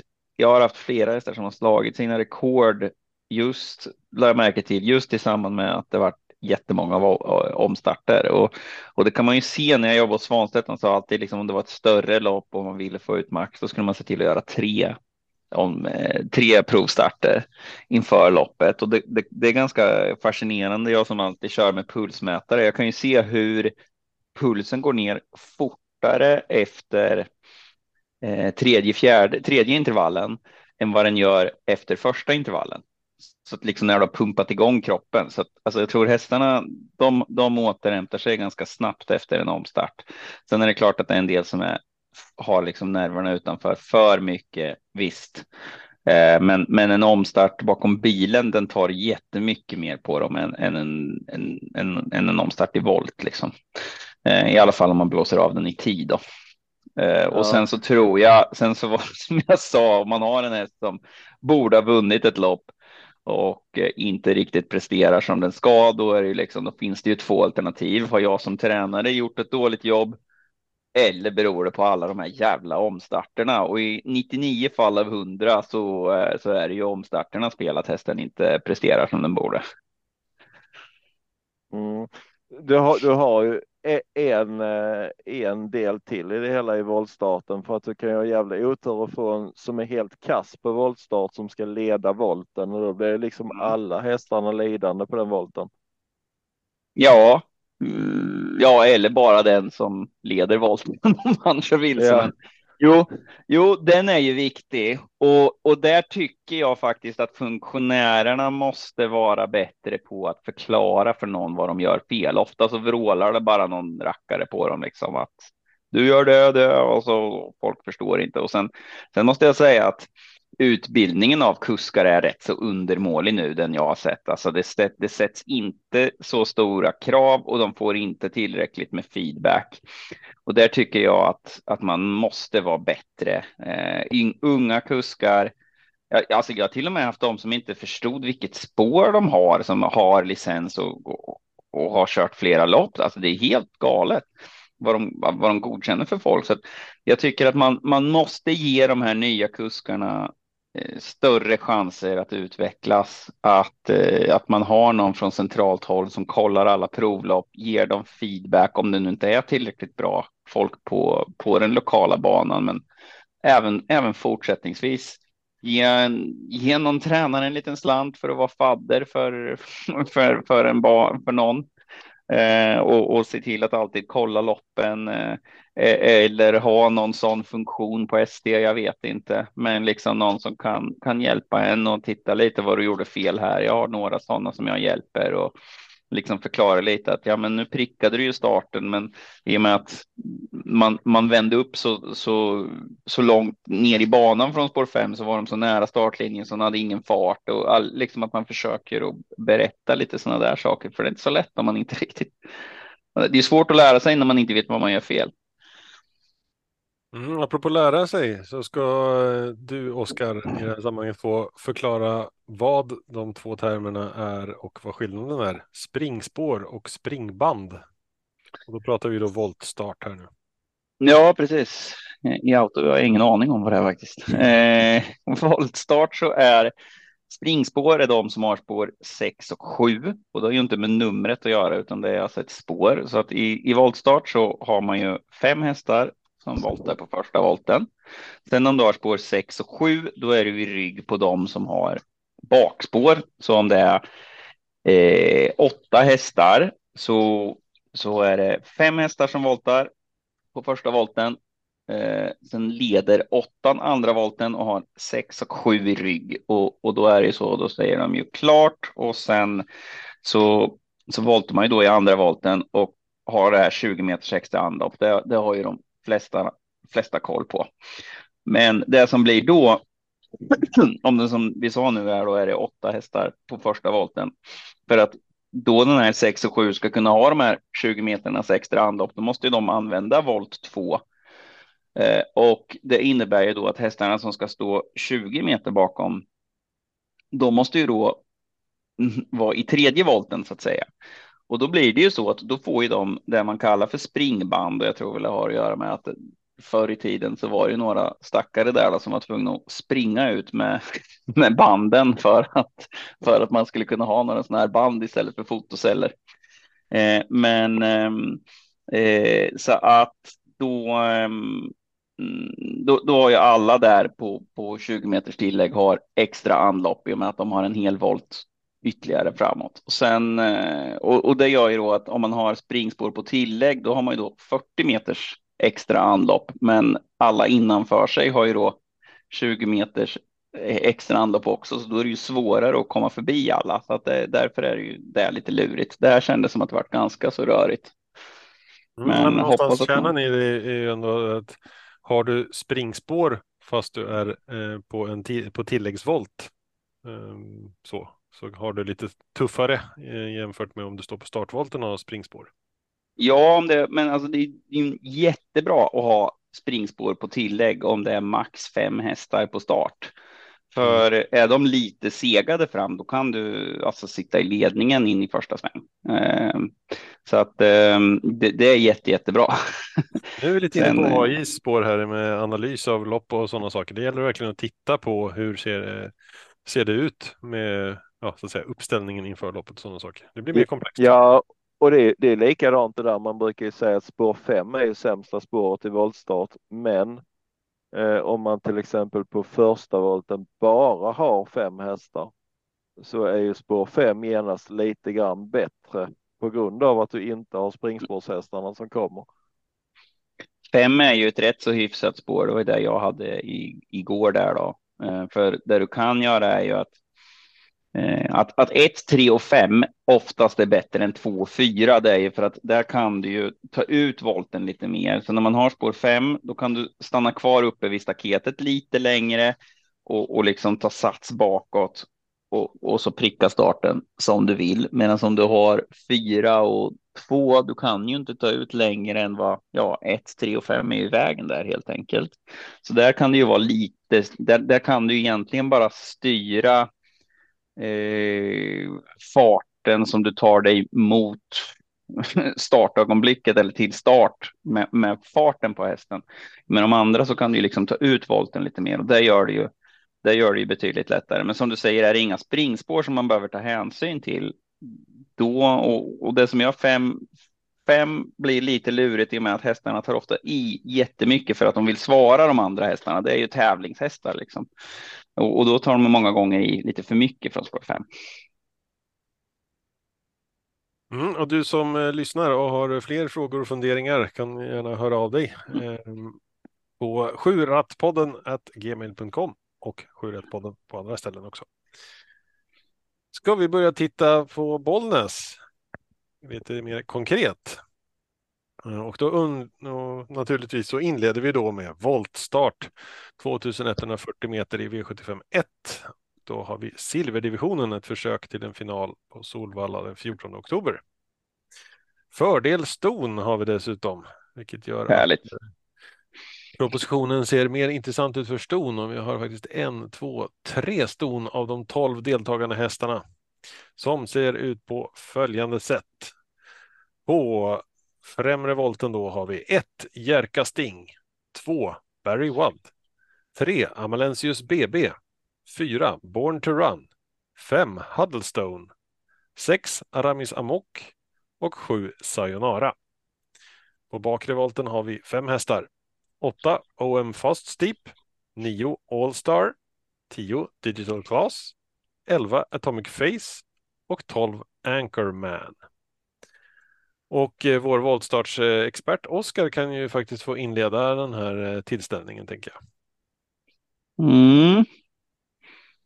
Det känns ju som att Fredrik Wallins ston går ganska bra för dagen. Eh, spår 7 där med Sayonara som ju då är ett eh, gulddivisionssto egentligen som här går ner i klass. Mm. Jag gjorde kom årsdebut nyligen. Nej, men den känns vann med, med Fredrik Wallin då. Nej, men det är ju en, en häst som är bra på riktigt så att säga. Eh, den andra stoet som har eh, 10 digital class då som har eh, som också ska vara uppe i gulddivisionen. Var det ett sto till sa du? Var det tre? OM, OM Fast Tip. Yep. Ja, men hon. Ja, just det. Hon, hon gör tvärtom. Hon ska egentligen vara med i brons, men hon kliver upp istället. Ja. Mm. Så går vi vidare till AI då. Eh, rent eh, när man tittar på loppet först så vill jag nog också säga nummer sju, Sayonara, är i eh, detta loppet. Då har vi Marco. Jag säger fyra Born to Run. Kommer från två andra platser så är det dags för en seger nu. Eller ny andra plats. kan det vara också. Ja du. Spontant tre Amalensius BB. Får det bli. Fler tankar från exempelvis AI kring loppet? Nej, men det, det är väl på förhand ett garderingslopp detta på ett seriöst system. Det är svårt på förhand att hitta någon eh, direkt första häst, men Sayonara är den hästen som sticker ut. Eh, hon har ju liksom två och en halv miljon mer på kontot än den närmsta konkurrent och eh, eh, jag ser inte det som otroligt. Jag tycker kanske man ska ha med sig eh, exempelvis Jerka Sting också som eh, har fått ett bra läge och börjar hitta formen på nytt. Så det ska bli ett spännande lopp. Någon från er andra som vill lägga till någonting? Jag tänkte Adielsson pratar vi om, kör nio Allstar.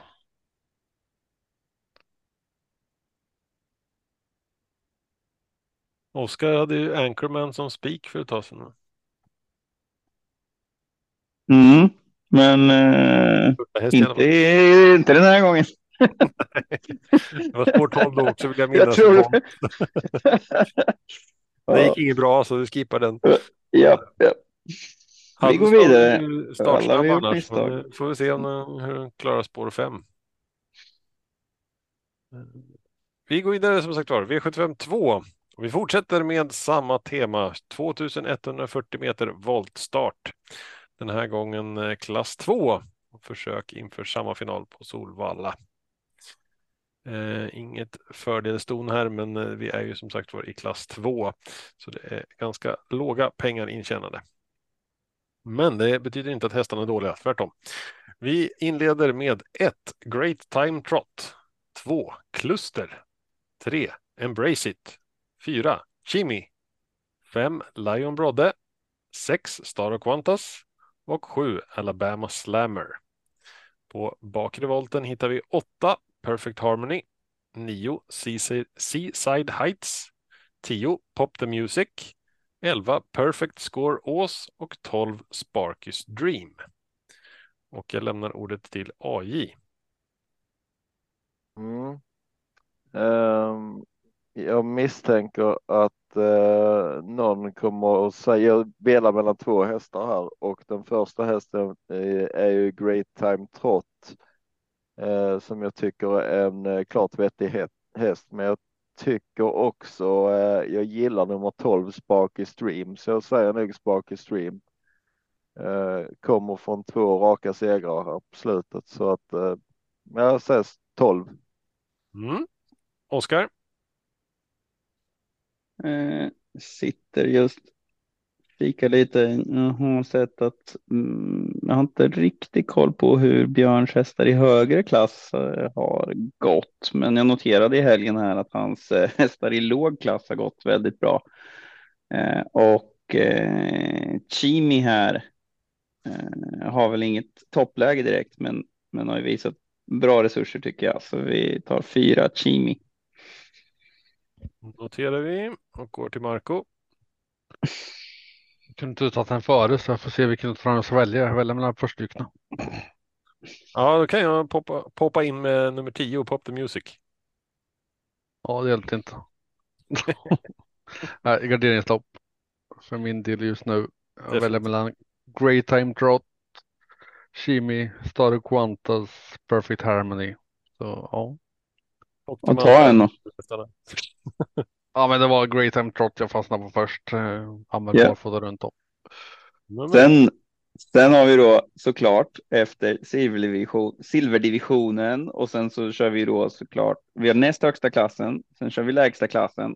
Givetvis kör vi då högsta klassen. De två innan har varit voltstart. Ja, det är väl nu logiskt. Är det ju, nu är ju givetvis de här hästarna har ju tjänat en massa pengar i voltstart.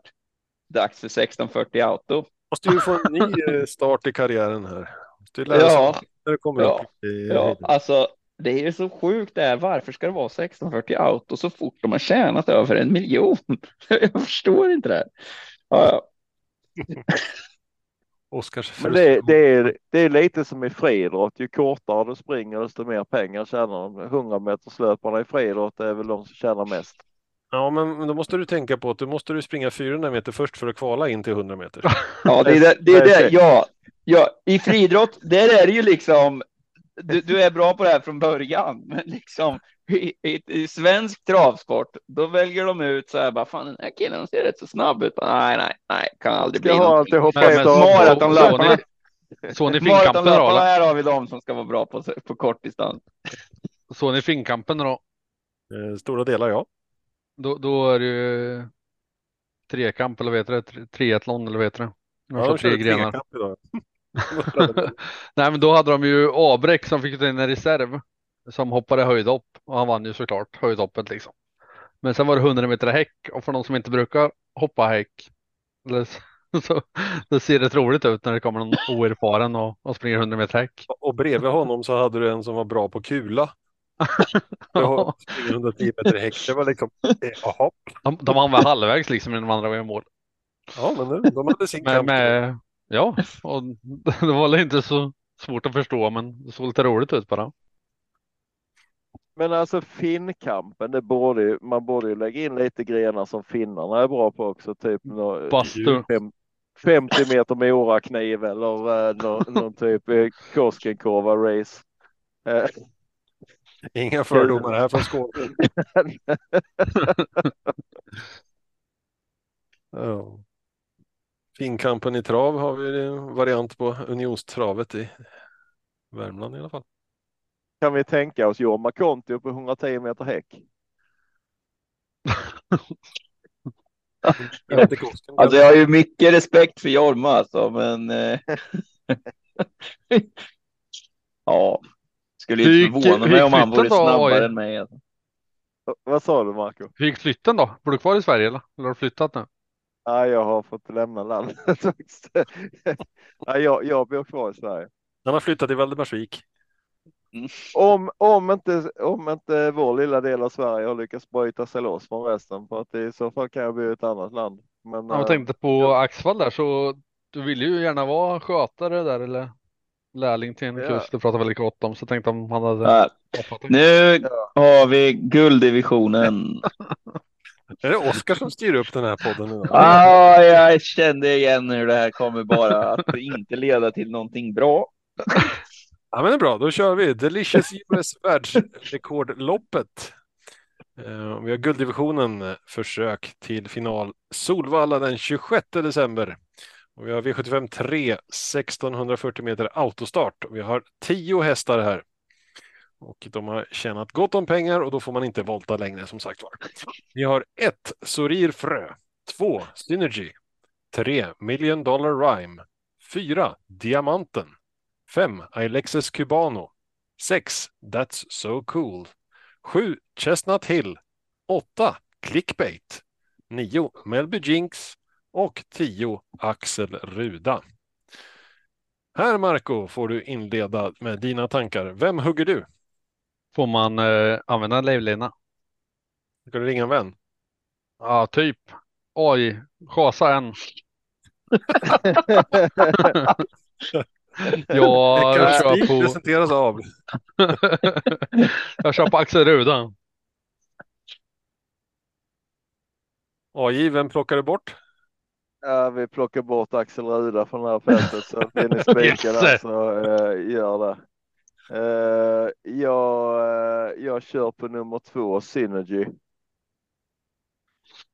Jag visste han skulle chasa Ruda. Gocciadoro tränad men inte körd. Oskar. Han drar höst på riktigt. Jag, ehm, jag, jag, ingen av dem var i det spåret jag ville att de skulle ha.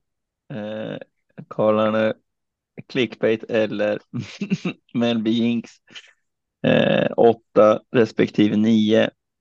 Eh, nej, vi kör nog Melby Jinx ändå kanske.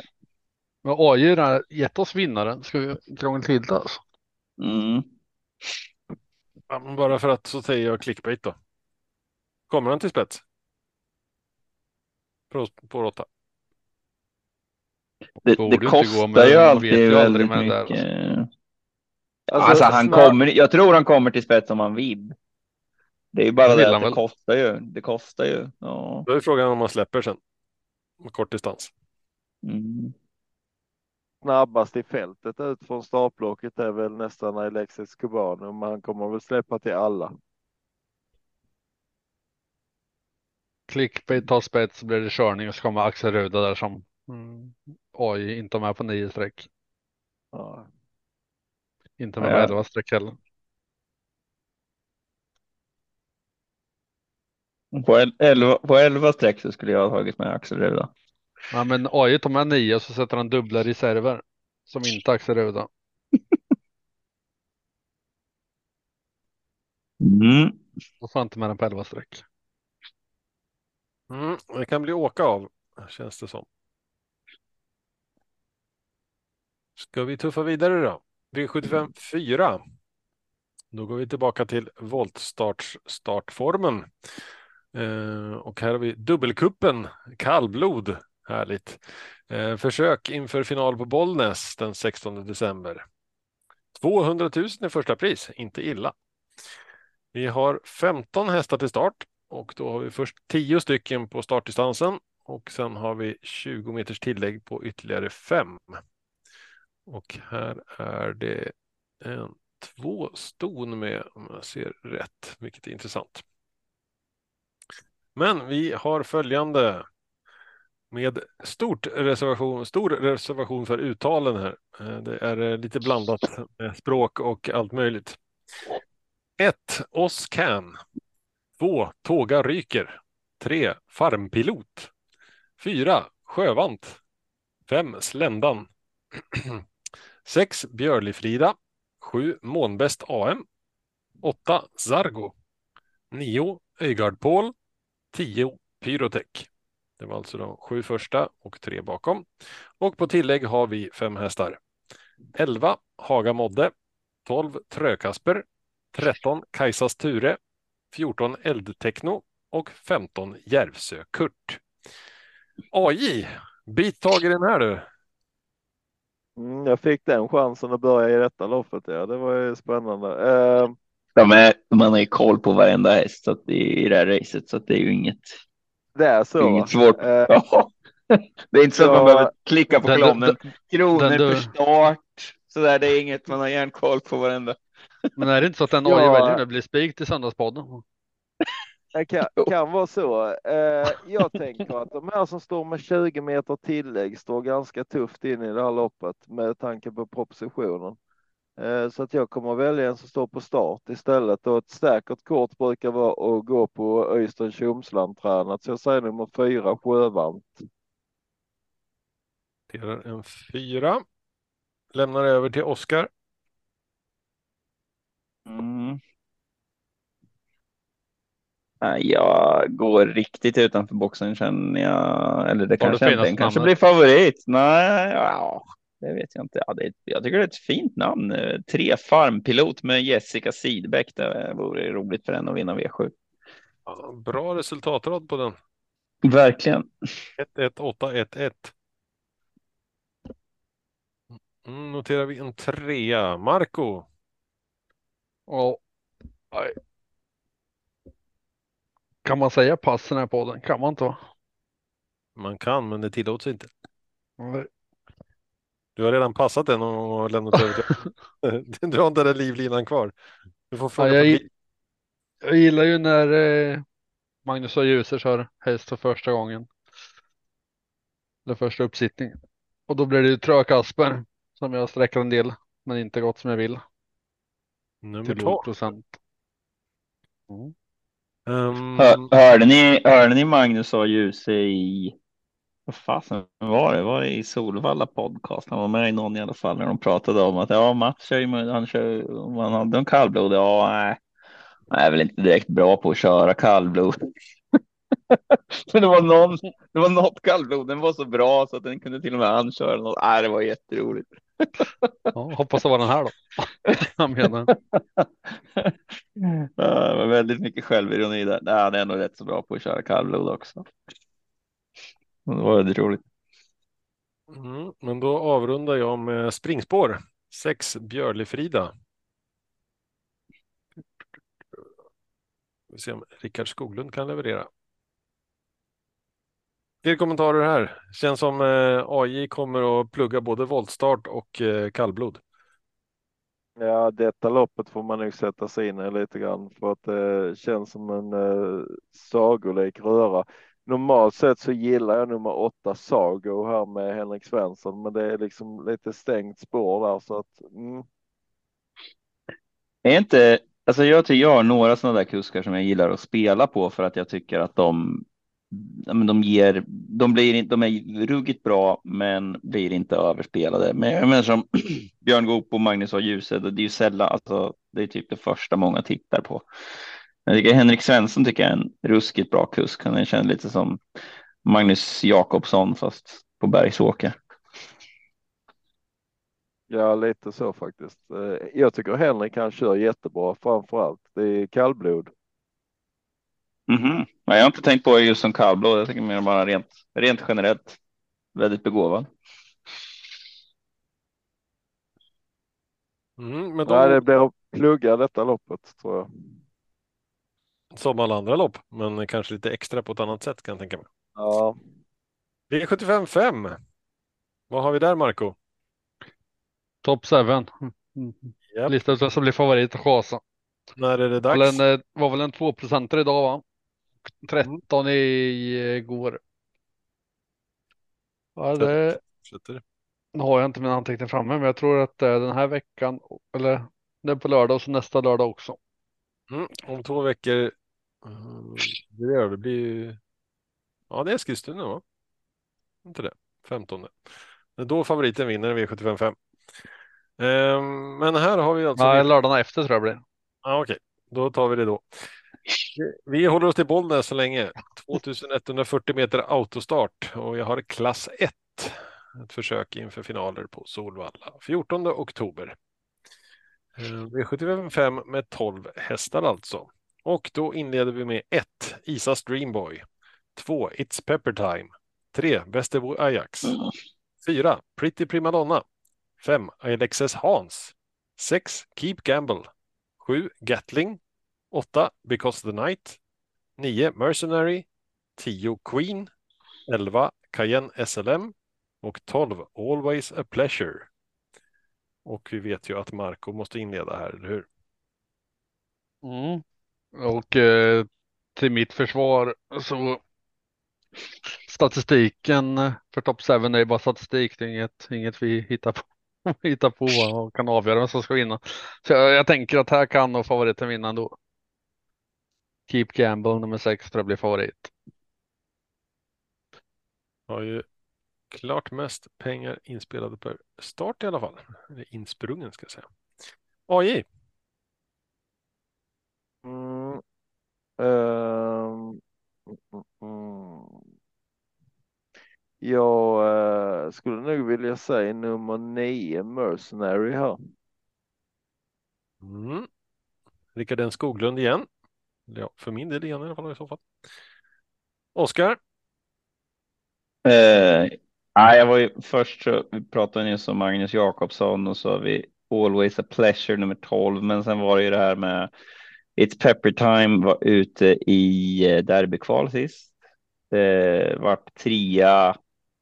Mm, väldigt, ja, inte mycket slagen av eh, Santis Harvey. De hade samma tid i mål. Um, Monastery Boko var det som vann. Vann det försöket. Ehm, så att eh, för min del så så känns det It's Pepper Time som Ja, den Givet jag. första Jag streck. tror, att, jag tror den kommer bli betrodd. Mm. Ja, jag tror den, den, den borde bli favorit. Ja, missat. Den var nära att slå kriterievinnaren. Jag ändrar mig. Keep Gamble blir andrahandare. Ja, men då Ja. kanske då. Så ni inte är favorit. Ehm, jag står och velar mellan två hästar. Uh, två It's Pepper Time och sju Gatling som har gjort jättebra insatser men inte riktigt träffat rätt. Så ehm, ja, kanske nu då. Sju Gatling. Ja, jag tror du skulle säga två så jag också kan ändra mig så hade vi haft en poddspek där men nej, inte det här loppet heller. Jäkla tv-system det här alltså. Kan eh, dyka upp som uh, spiken då, det vet man aldrig. Vi får se. Mm. Mer kommentarer kring just V75 5. Topp 7-lopp, gardera. Vem var det AJ hade? Nummer 9, Mercenary. Just det. Också en fin häst. Mm. Jag gillar Pretty Primadonna också. Hålls på fyra nu. Kan gå.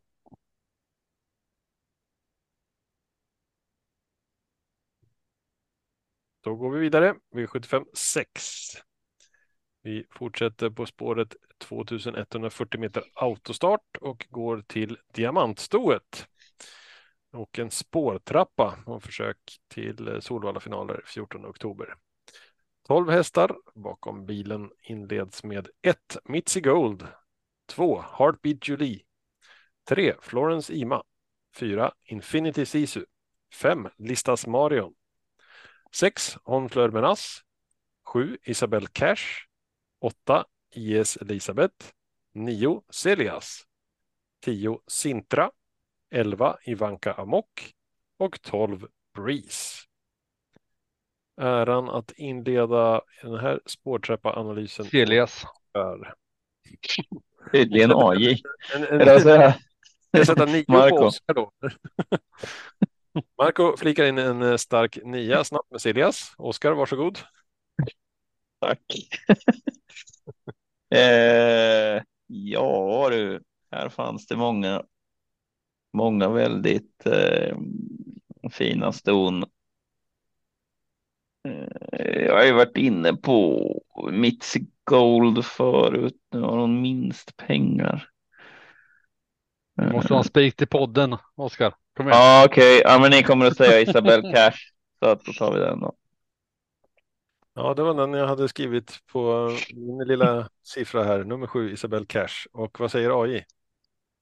Eh, vi kan väl säga till de som lyssnar att om man vill ha en spik så kan jag ju redan nu gå ut och säga att Celias är ju chanslös här. Eh, eh, jag inte så vet- förra med den var ute när jag spikade och den vann. Du slår inte. Oskar. Det var, alltså jag velar mellan två hästar. Den ena är Isabel Cash och den andra är nummer 12 Breeze. Eh, men jag eh, kan eh, hålla mig till gänget här och säga nummer sju Isabel Cash. Breeze eh, kan jag också köpa men eh, Isabel Cash gick det senaste de mötte. Celias och Isabel Cash. Nej, okej. Ja. Ja, men jag tycker, jag tycker man kan säga att Celias är chanslös på samma vis som Marcos den här mantrat om vilken omgång som Top 7 vinner. För man ser ju att Celias är ju så dålig så hon vinner bara varannan gång. Jag menar man ser ju Ja. raden etta, tvåa, etta, diskad etta och Jag, ja, jag säger, jag säger vad gången. statistiken säger om Top 7. Jag säger inte vad jag tycker. Ja. Och Eh, vann, vann, ju, vann ju senast så att eh, då är det liksom. Ja. Oskars eh, statistik där från tidigare håller ju. Ja, det är ju skrällen där som vann varannat lopp. Ja, just det, just det. Förra veckan ja. Så Ja. nu vinner alltså inte Celias enligt det här. Mm. Så man skippa på alla system. Ja. Det är söndag, vi har kollat på listorna 30 sekunder var. Det kommer inte se ut så här på, på torsdagspodden ändå. Och så på Ja, lördag så säger vi hur fel vi hade på torsdag. Och rätt vi hade på söndag. Första tanken ska inte underskattas. Nej, jag tror det är ganska många. Var det inte flera av er som sa du varannat Marco? Hade inte du ändrat från din första tanke och så vann första tanken som vanligt? Jo, både Jo. i lördags då tog jag bort Demon och spikade ettan och det gick inte så bra. Eh, Och idag med hade jag nästan alla hästar i avdelning 3. Och så nej, den har stängt på tre hästar. Men eh, nej, så kom en liten skräll där. Så kan det vara. Mm. Sena, sena ändringar är ofta väldigt dåliga att göra. Mm. Eh, vanskligt i alla fall kan vi väl säga. Och det är inte ofta man se. bara säger yes, den ändrar jag rätt. Vilken tur att jag fick eh, den där infon om den där superba värmningen från en människa som ja, kanske kan mer än mig. Så ja, så kan det vara. Sen kommer den här verkligheten i alla fall. Vi går in i V75 7 och avslutar alltså Bollnäsomgången med 1640 meter autostart och bronsdivisionen. Försök till final Solvalla 14 oktober. Ni känner igen det. Och även här har vi 12 hästar som startar. Vi har 1 Master of Zone, 2 King Kennedy, 3 Global Dash, 4 Drake Kronos, 5 Lozano di Quattro, 6 Melby Imperial, 7 Mitsai, 8 Kingslayer Pellini, 9 Dragons Bar, 10 Davenport, 11 Thelma MM och 12 Marlon Bocco. Dags att ta en tugga igen för AI. Vad säger du här? Ja, men nu är det. Nu är det dags på riktigt. Nu kör vi all in på Mantorp här tycker jag och nummer fem Lozano di Quattro. Den vinner inte, den kan vi chasa. jag skojar bara. Jag ska inte göra som AI. Oskar? Ja, nej, det vore ju jag, faktiskt nyhet är att jag ska dela stall med Per K Eriksson, så även om jag inte hade gjort det, eller jag alltså bara på bara inne på Mantorp. Vi har ju andra gårdar bägge två, men ehm, eh, Lausanne de Quattro är ju en favorit och eh, tillika tränaren och kusken, så att det känns ju ganska givet där. Lång resa. Marco? Ja, jag var också inne på den. Men eh, faller på Dragons Bar. Mika Fors i sista brukar ge mig tur. Då tar vi nummer nio. Och jag måste faktiskt sälla mig till eh, Mantorpsgänget. Eh, Lozano di Quattro med Tobias. Gustafsson. Som Ja, jag- jag var också som jag fick åka med kan jag väl säga. Jag var också inne på den så absolut kan det vara en, en poddspik. Vi har alltså två avslutande spikar potentiellt här. Det är läckert. Ja, beror på hur många andelar vi säljer. Ja, Alla. Eh, fler kommentarer kring loppet sådär. Då vin- jag är lite nyfiken på, men ja.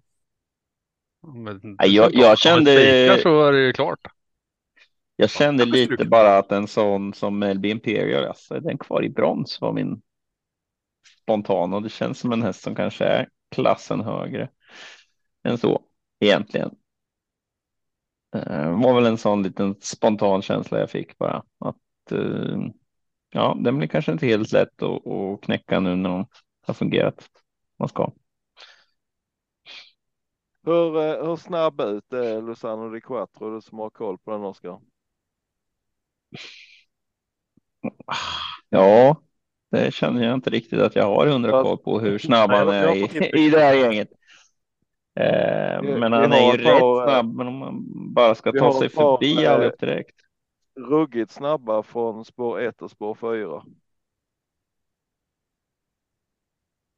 Då kan de få köra bort sig då. Andra Kommer utvändigt. spiken perfekt. Du spikar ju eh, Dragons Bar va Marcus? Jag letar frenetiskt i listorna när han vann i Sverige senast. Men jag sa ju att vi kan spika Lozano. Jag valde mellan de två.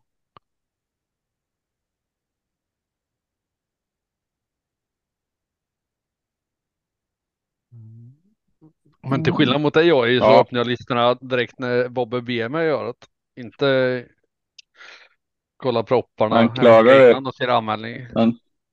Anklagar du för fusk? En vecka innan går inte. Listorna finns inte ens förrän Han har, framåt han har ju någon 12.30 direktkontakt med SD. då. Det är han som spårlottningen. svarar på. Timme kan kännas som en Ja. evighet. Ja, ja, ja, nej, vi tror att AJ är dopad. Han har misstänkt bra koll. Han Jag vet- jag jag- på fem hästar när Bobbe säger mitt namn och det känns som AI kommer ihåg varenda häst liksom. Det är orättvist det med minnet. Det kan, Men, eh, kan det vara så att det läser fort också. Jag skrev till Bobbe här 22.04 att jag gärna ville komma in och ha ordet innan V75 men det läste han inte. Så jag tänkte att jag tar det nu istället när vi är klara med V75. Ja, innan kommer fram nästa helg. innan vi går igenom V75 tänkte jag. Men eh, ja, jag har fått göra reklam så jag tänkte att det är inte mer rätt att ni också får eh, glänsa lite här. Så Bobbe, du eh, hade ju första livesändningen med Mjölby Hockey och ringde in Kim som kamerakvinna. Säger man så? Kameraoperatör. Det- Ja, och det gick ju bra. Hur, Ja, hur var livesändningen? Hur var det? Var det roligt att spela in? Ja, det är spännande. När man kommer upp i Hockeyettan som är uppe i nu så ska man sköta livesändningar och sådana produktioner själva. Och, och det ju, var ju första riktiga testet här nu och så behövde vi en eh, kameraoperatör med lite kort varsel. Då var Kim eh, mycket gentilt nog villig att ställa upp och hon eh, fick en smakstart där tycker jag. Det gick eh, riktigt bra både i sändningen och på isen så det blir nog mer av den varan framöver. Både från Saknades en stege bara, ser det ut som. Ja, hon får växa till sig lite. Eh, vi ska skaffa en fjärrzoom åt henne så eh, ska det lösa sig. Har du någon spelare sådär man ska hålla extra koll på som kan som såg riktigt Ja. bra ut? Absolut, en som kan få sitt stora riktiga genombrott är nummer 91, Tom Eriksson. Han var vass i fjol och eh, jag var förvånad att han inte snappades upp av någon annan klubb. Så. Håll koll på honom i vinter och eh, kika in på hockeyettan.se och skaffa abonnemang och stötta Mjölby Hockey och följ eh, matcher och sådär. Det måste man ju göra såklart. Vi kan väl dela någon länk så blir det lätt för folk att hitta. Jajamän. Oskar, om man ska stötta in träningsanläggning, har du några andelshästar man kan eh, köpa in sig på? Ja, vi försöker ju eh, att vara hästägare hos mig. Det försöker vi att, att ge så många mervärden vi kan. Så har jag några hästägare eh, som, som Bobbe är i nuläget eh, så tar jag jättegärna emot tips om också vad vi kan göra för att det ska vara roligare. Vi försöker ju komma hela tiden med, med uppdateringar på hästarna. Ibland lite varierande långt emellan för vi helt enkelt glömmer bort det. Men vi försöker ha det lite mer som en community då med man får, eh, vi skickar ut via, skickar ut meddelanden till alla eh, om, om hästarnas status och lite sådär och sen så får alla som, som nu, de som har häst hos mig eh, som jag har kommit ihåg att lägga till i den här eh, sms-tjänsten jag har i alla fall. Skicka ut sms om värmningsrapporter och så där eh, efter loppen eller om det är något, något, något särskilt som jag känner att den här hästen har bra chans eller vad det nu kan vara. Eh, det som vi har klart, det är några aktioner kvar, så det kan nog bli några andra hästar också. Vi har två, två stycken Orlando Vici eh, ettåringar som är, som är på väg in, som eh, vi kommer att göra en liten presentation av lite närmare när de kommer här. Ett, en stå, ett, eh, ett stå och en hingst. Eh, så det som ser väldigt intressant ut. Eh, sen kan det finnas några andelar över i, i någon annan häst också. Så om man är intresserad av något särskilt så, så är det bara att höra av sig eller om man vill att jag ska kolla på någon häst på auktion som kommer här om två veckor så kan man gärna höra av sig om det också. Vi pratade om att vi kanske ska ha lite, mm, vad sa vi, lite avelstema nästa söndag. Va? Mm, precis. Det stämmer bra inför auktioner och sådana saker så kan man prata avel och eh, värderingar och sånt och hur mycket det egentligen kostar att föda upp en häst innan de kommer till auktionen och sådana saker. Jag vet inte om eh, jag vill tänka på det. Jag ska ju själv ha ut en häst på, på auktion eh, nästa lördag, Katalaya som vi har filmat och grejat och så där. Så det är lite så där. Nu har hon varit, eh, det är min syster och eller ja, min styvfar och mamma, deras, deras gård, det där hon är uppväxt och, och jag är bara betalt för det. Eller vi, Kim är ju faktiskt med på 5% på den också. Eh, och eh, då, alltså som pappersuppfödare, jag, jag känner ju inte så mycket för det. För min del så, så spelar inte det så stor roll och sen är det en del som som, som står som uppfödare på hästarna och känner jättemycket för dem. Så det är nog lite olika hur man är. Men nu har jag ju sett henne några gånger och även om hon har haft en hel del hyss för sig lite så där så alltså jag faller lite för hennes personlighet så vi får väl se. Det.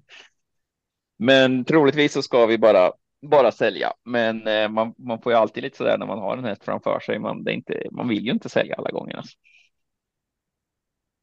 Det är en individ. Mm. Um, apropå delägande och häst och så vidare. Den jag är delägare på är eh, Bombardier Manos som kallas för Bomben Eh, och eh, fascinerande nog så upptäckte jag att i ATGs tillsammansfunktionalitet i eh, kommentarsfältet där så är ordet bomben ett förbjudet ord. jag försökte säga att ja, men jag är ny ägare på en häst, bla bla bla bla, som, som heter bomben. Inlägget innehåller ord som vi inte tillåter. Så bomben får man inte skriva. Så kan man fundera på. Okay. Är bomben, är bomben då förbjudet som i och med att det är ett terroristord eller, eller är också ordet lången förbjudet? Undrar man ju. är du misstänkt terrorist eller Svenska Spel? Nej, eller är det, förbjudet, så... är det inte samma sak? jo, det vet ju alla. Där försvann den sponsorn. Jag tänkte med terroristkopplingen, men eh, det var lite fascinerande där. Oh. Synd att vi ska börja avrunda när, när Oskar börjar tänka utanför boxen som jag efterfrågar. Mm, ja, ja, precis. Alldeles för nära den där röda tråden. Ja. det är mer än en timme kvar till midnatt. Så det... Ja, jag ber, jag ber om ursäkt. Men jag har känt att jag ändå har varit helt ute och cyklat några gånger i alla fall. Så det är väl några som har fått sitt listmäte ändå. Mm. Vilken tid ska vi köra imorgon då? Du hade en idé där. Att vi skulle köra tre timmar varje dag. ja, nej, jag tror det ligger väldigt långt in i framtiden. Tre timmar hela veckan. Mm, precis. Ja, nej, men ni som har orkat lyssna ända tills nu, stort tack för, eh, för uppmärksamheten eller er oförmåga att byta kanal. Jag förklarade det. Har vi inga Twitterfrågor någonting den här veckan? Uh, tydligen inte. Jag skojar bara. De sparar vi. Ja. Toppen. Tack Vad så mycket. Ja, ge sista ord också. Du har varit så tyst några minuter här. Ja, man får inte en syl i vädret här. eh, nej, vi har väl inte så mycket att komma med mer än att eh, följ gärna med på våra andelsspel i veckan. Eh, atg.se snedstreck vikens spel. absolut. Så vinner vi tillsammans. Och glöm inte följa Sjörätt-podden på Facebook och X. Tror vi säger Twitter va? Det orkar man inte. Följ oss helt enkelt. Ni vet Ja. var vi finns. Följ alla våra X. Nej. Twitter låter bättre. Följ alla våra Twitterkanaler. Det är det man gör på Facebook, eller? Ja. Men om visdomsorden så tar vi och avrundar söndagspodden den 3 september. Ha det gott gänget och kom ihåg att lyssna på torsdagspodden på torsdag. Hej. Hej. Nej.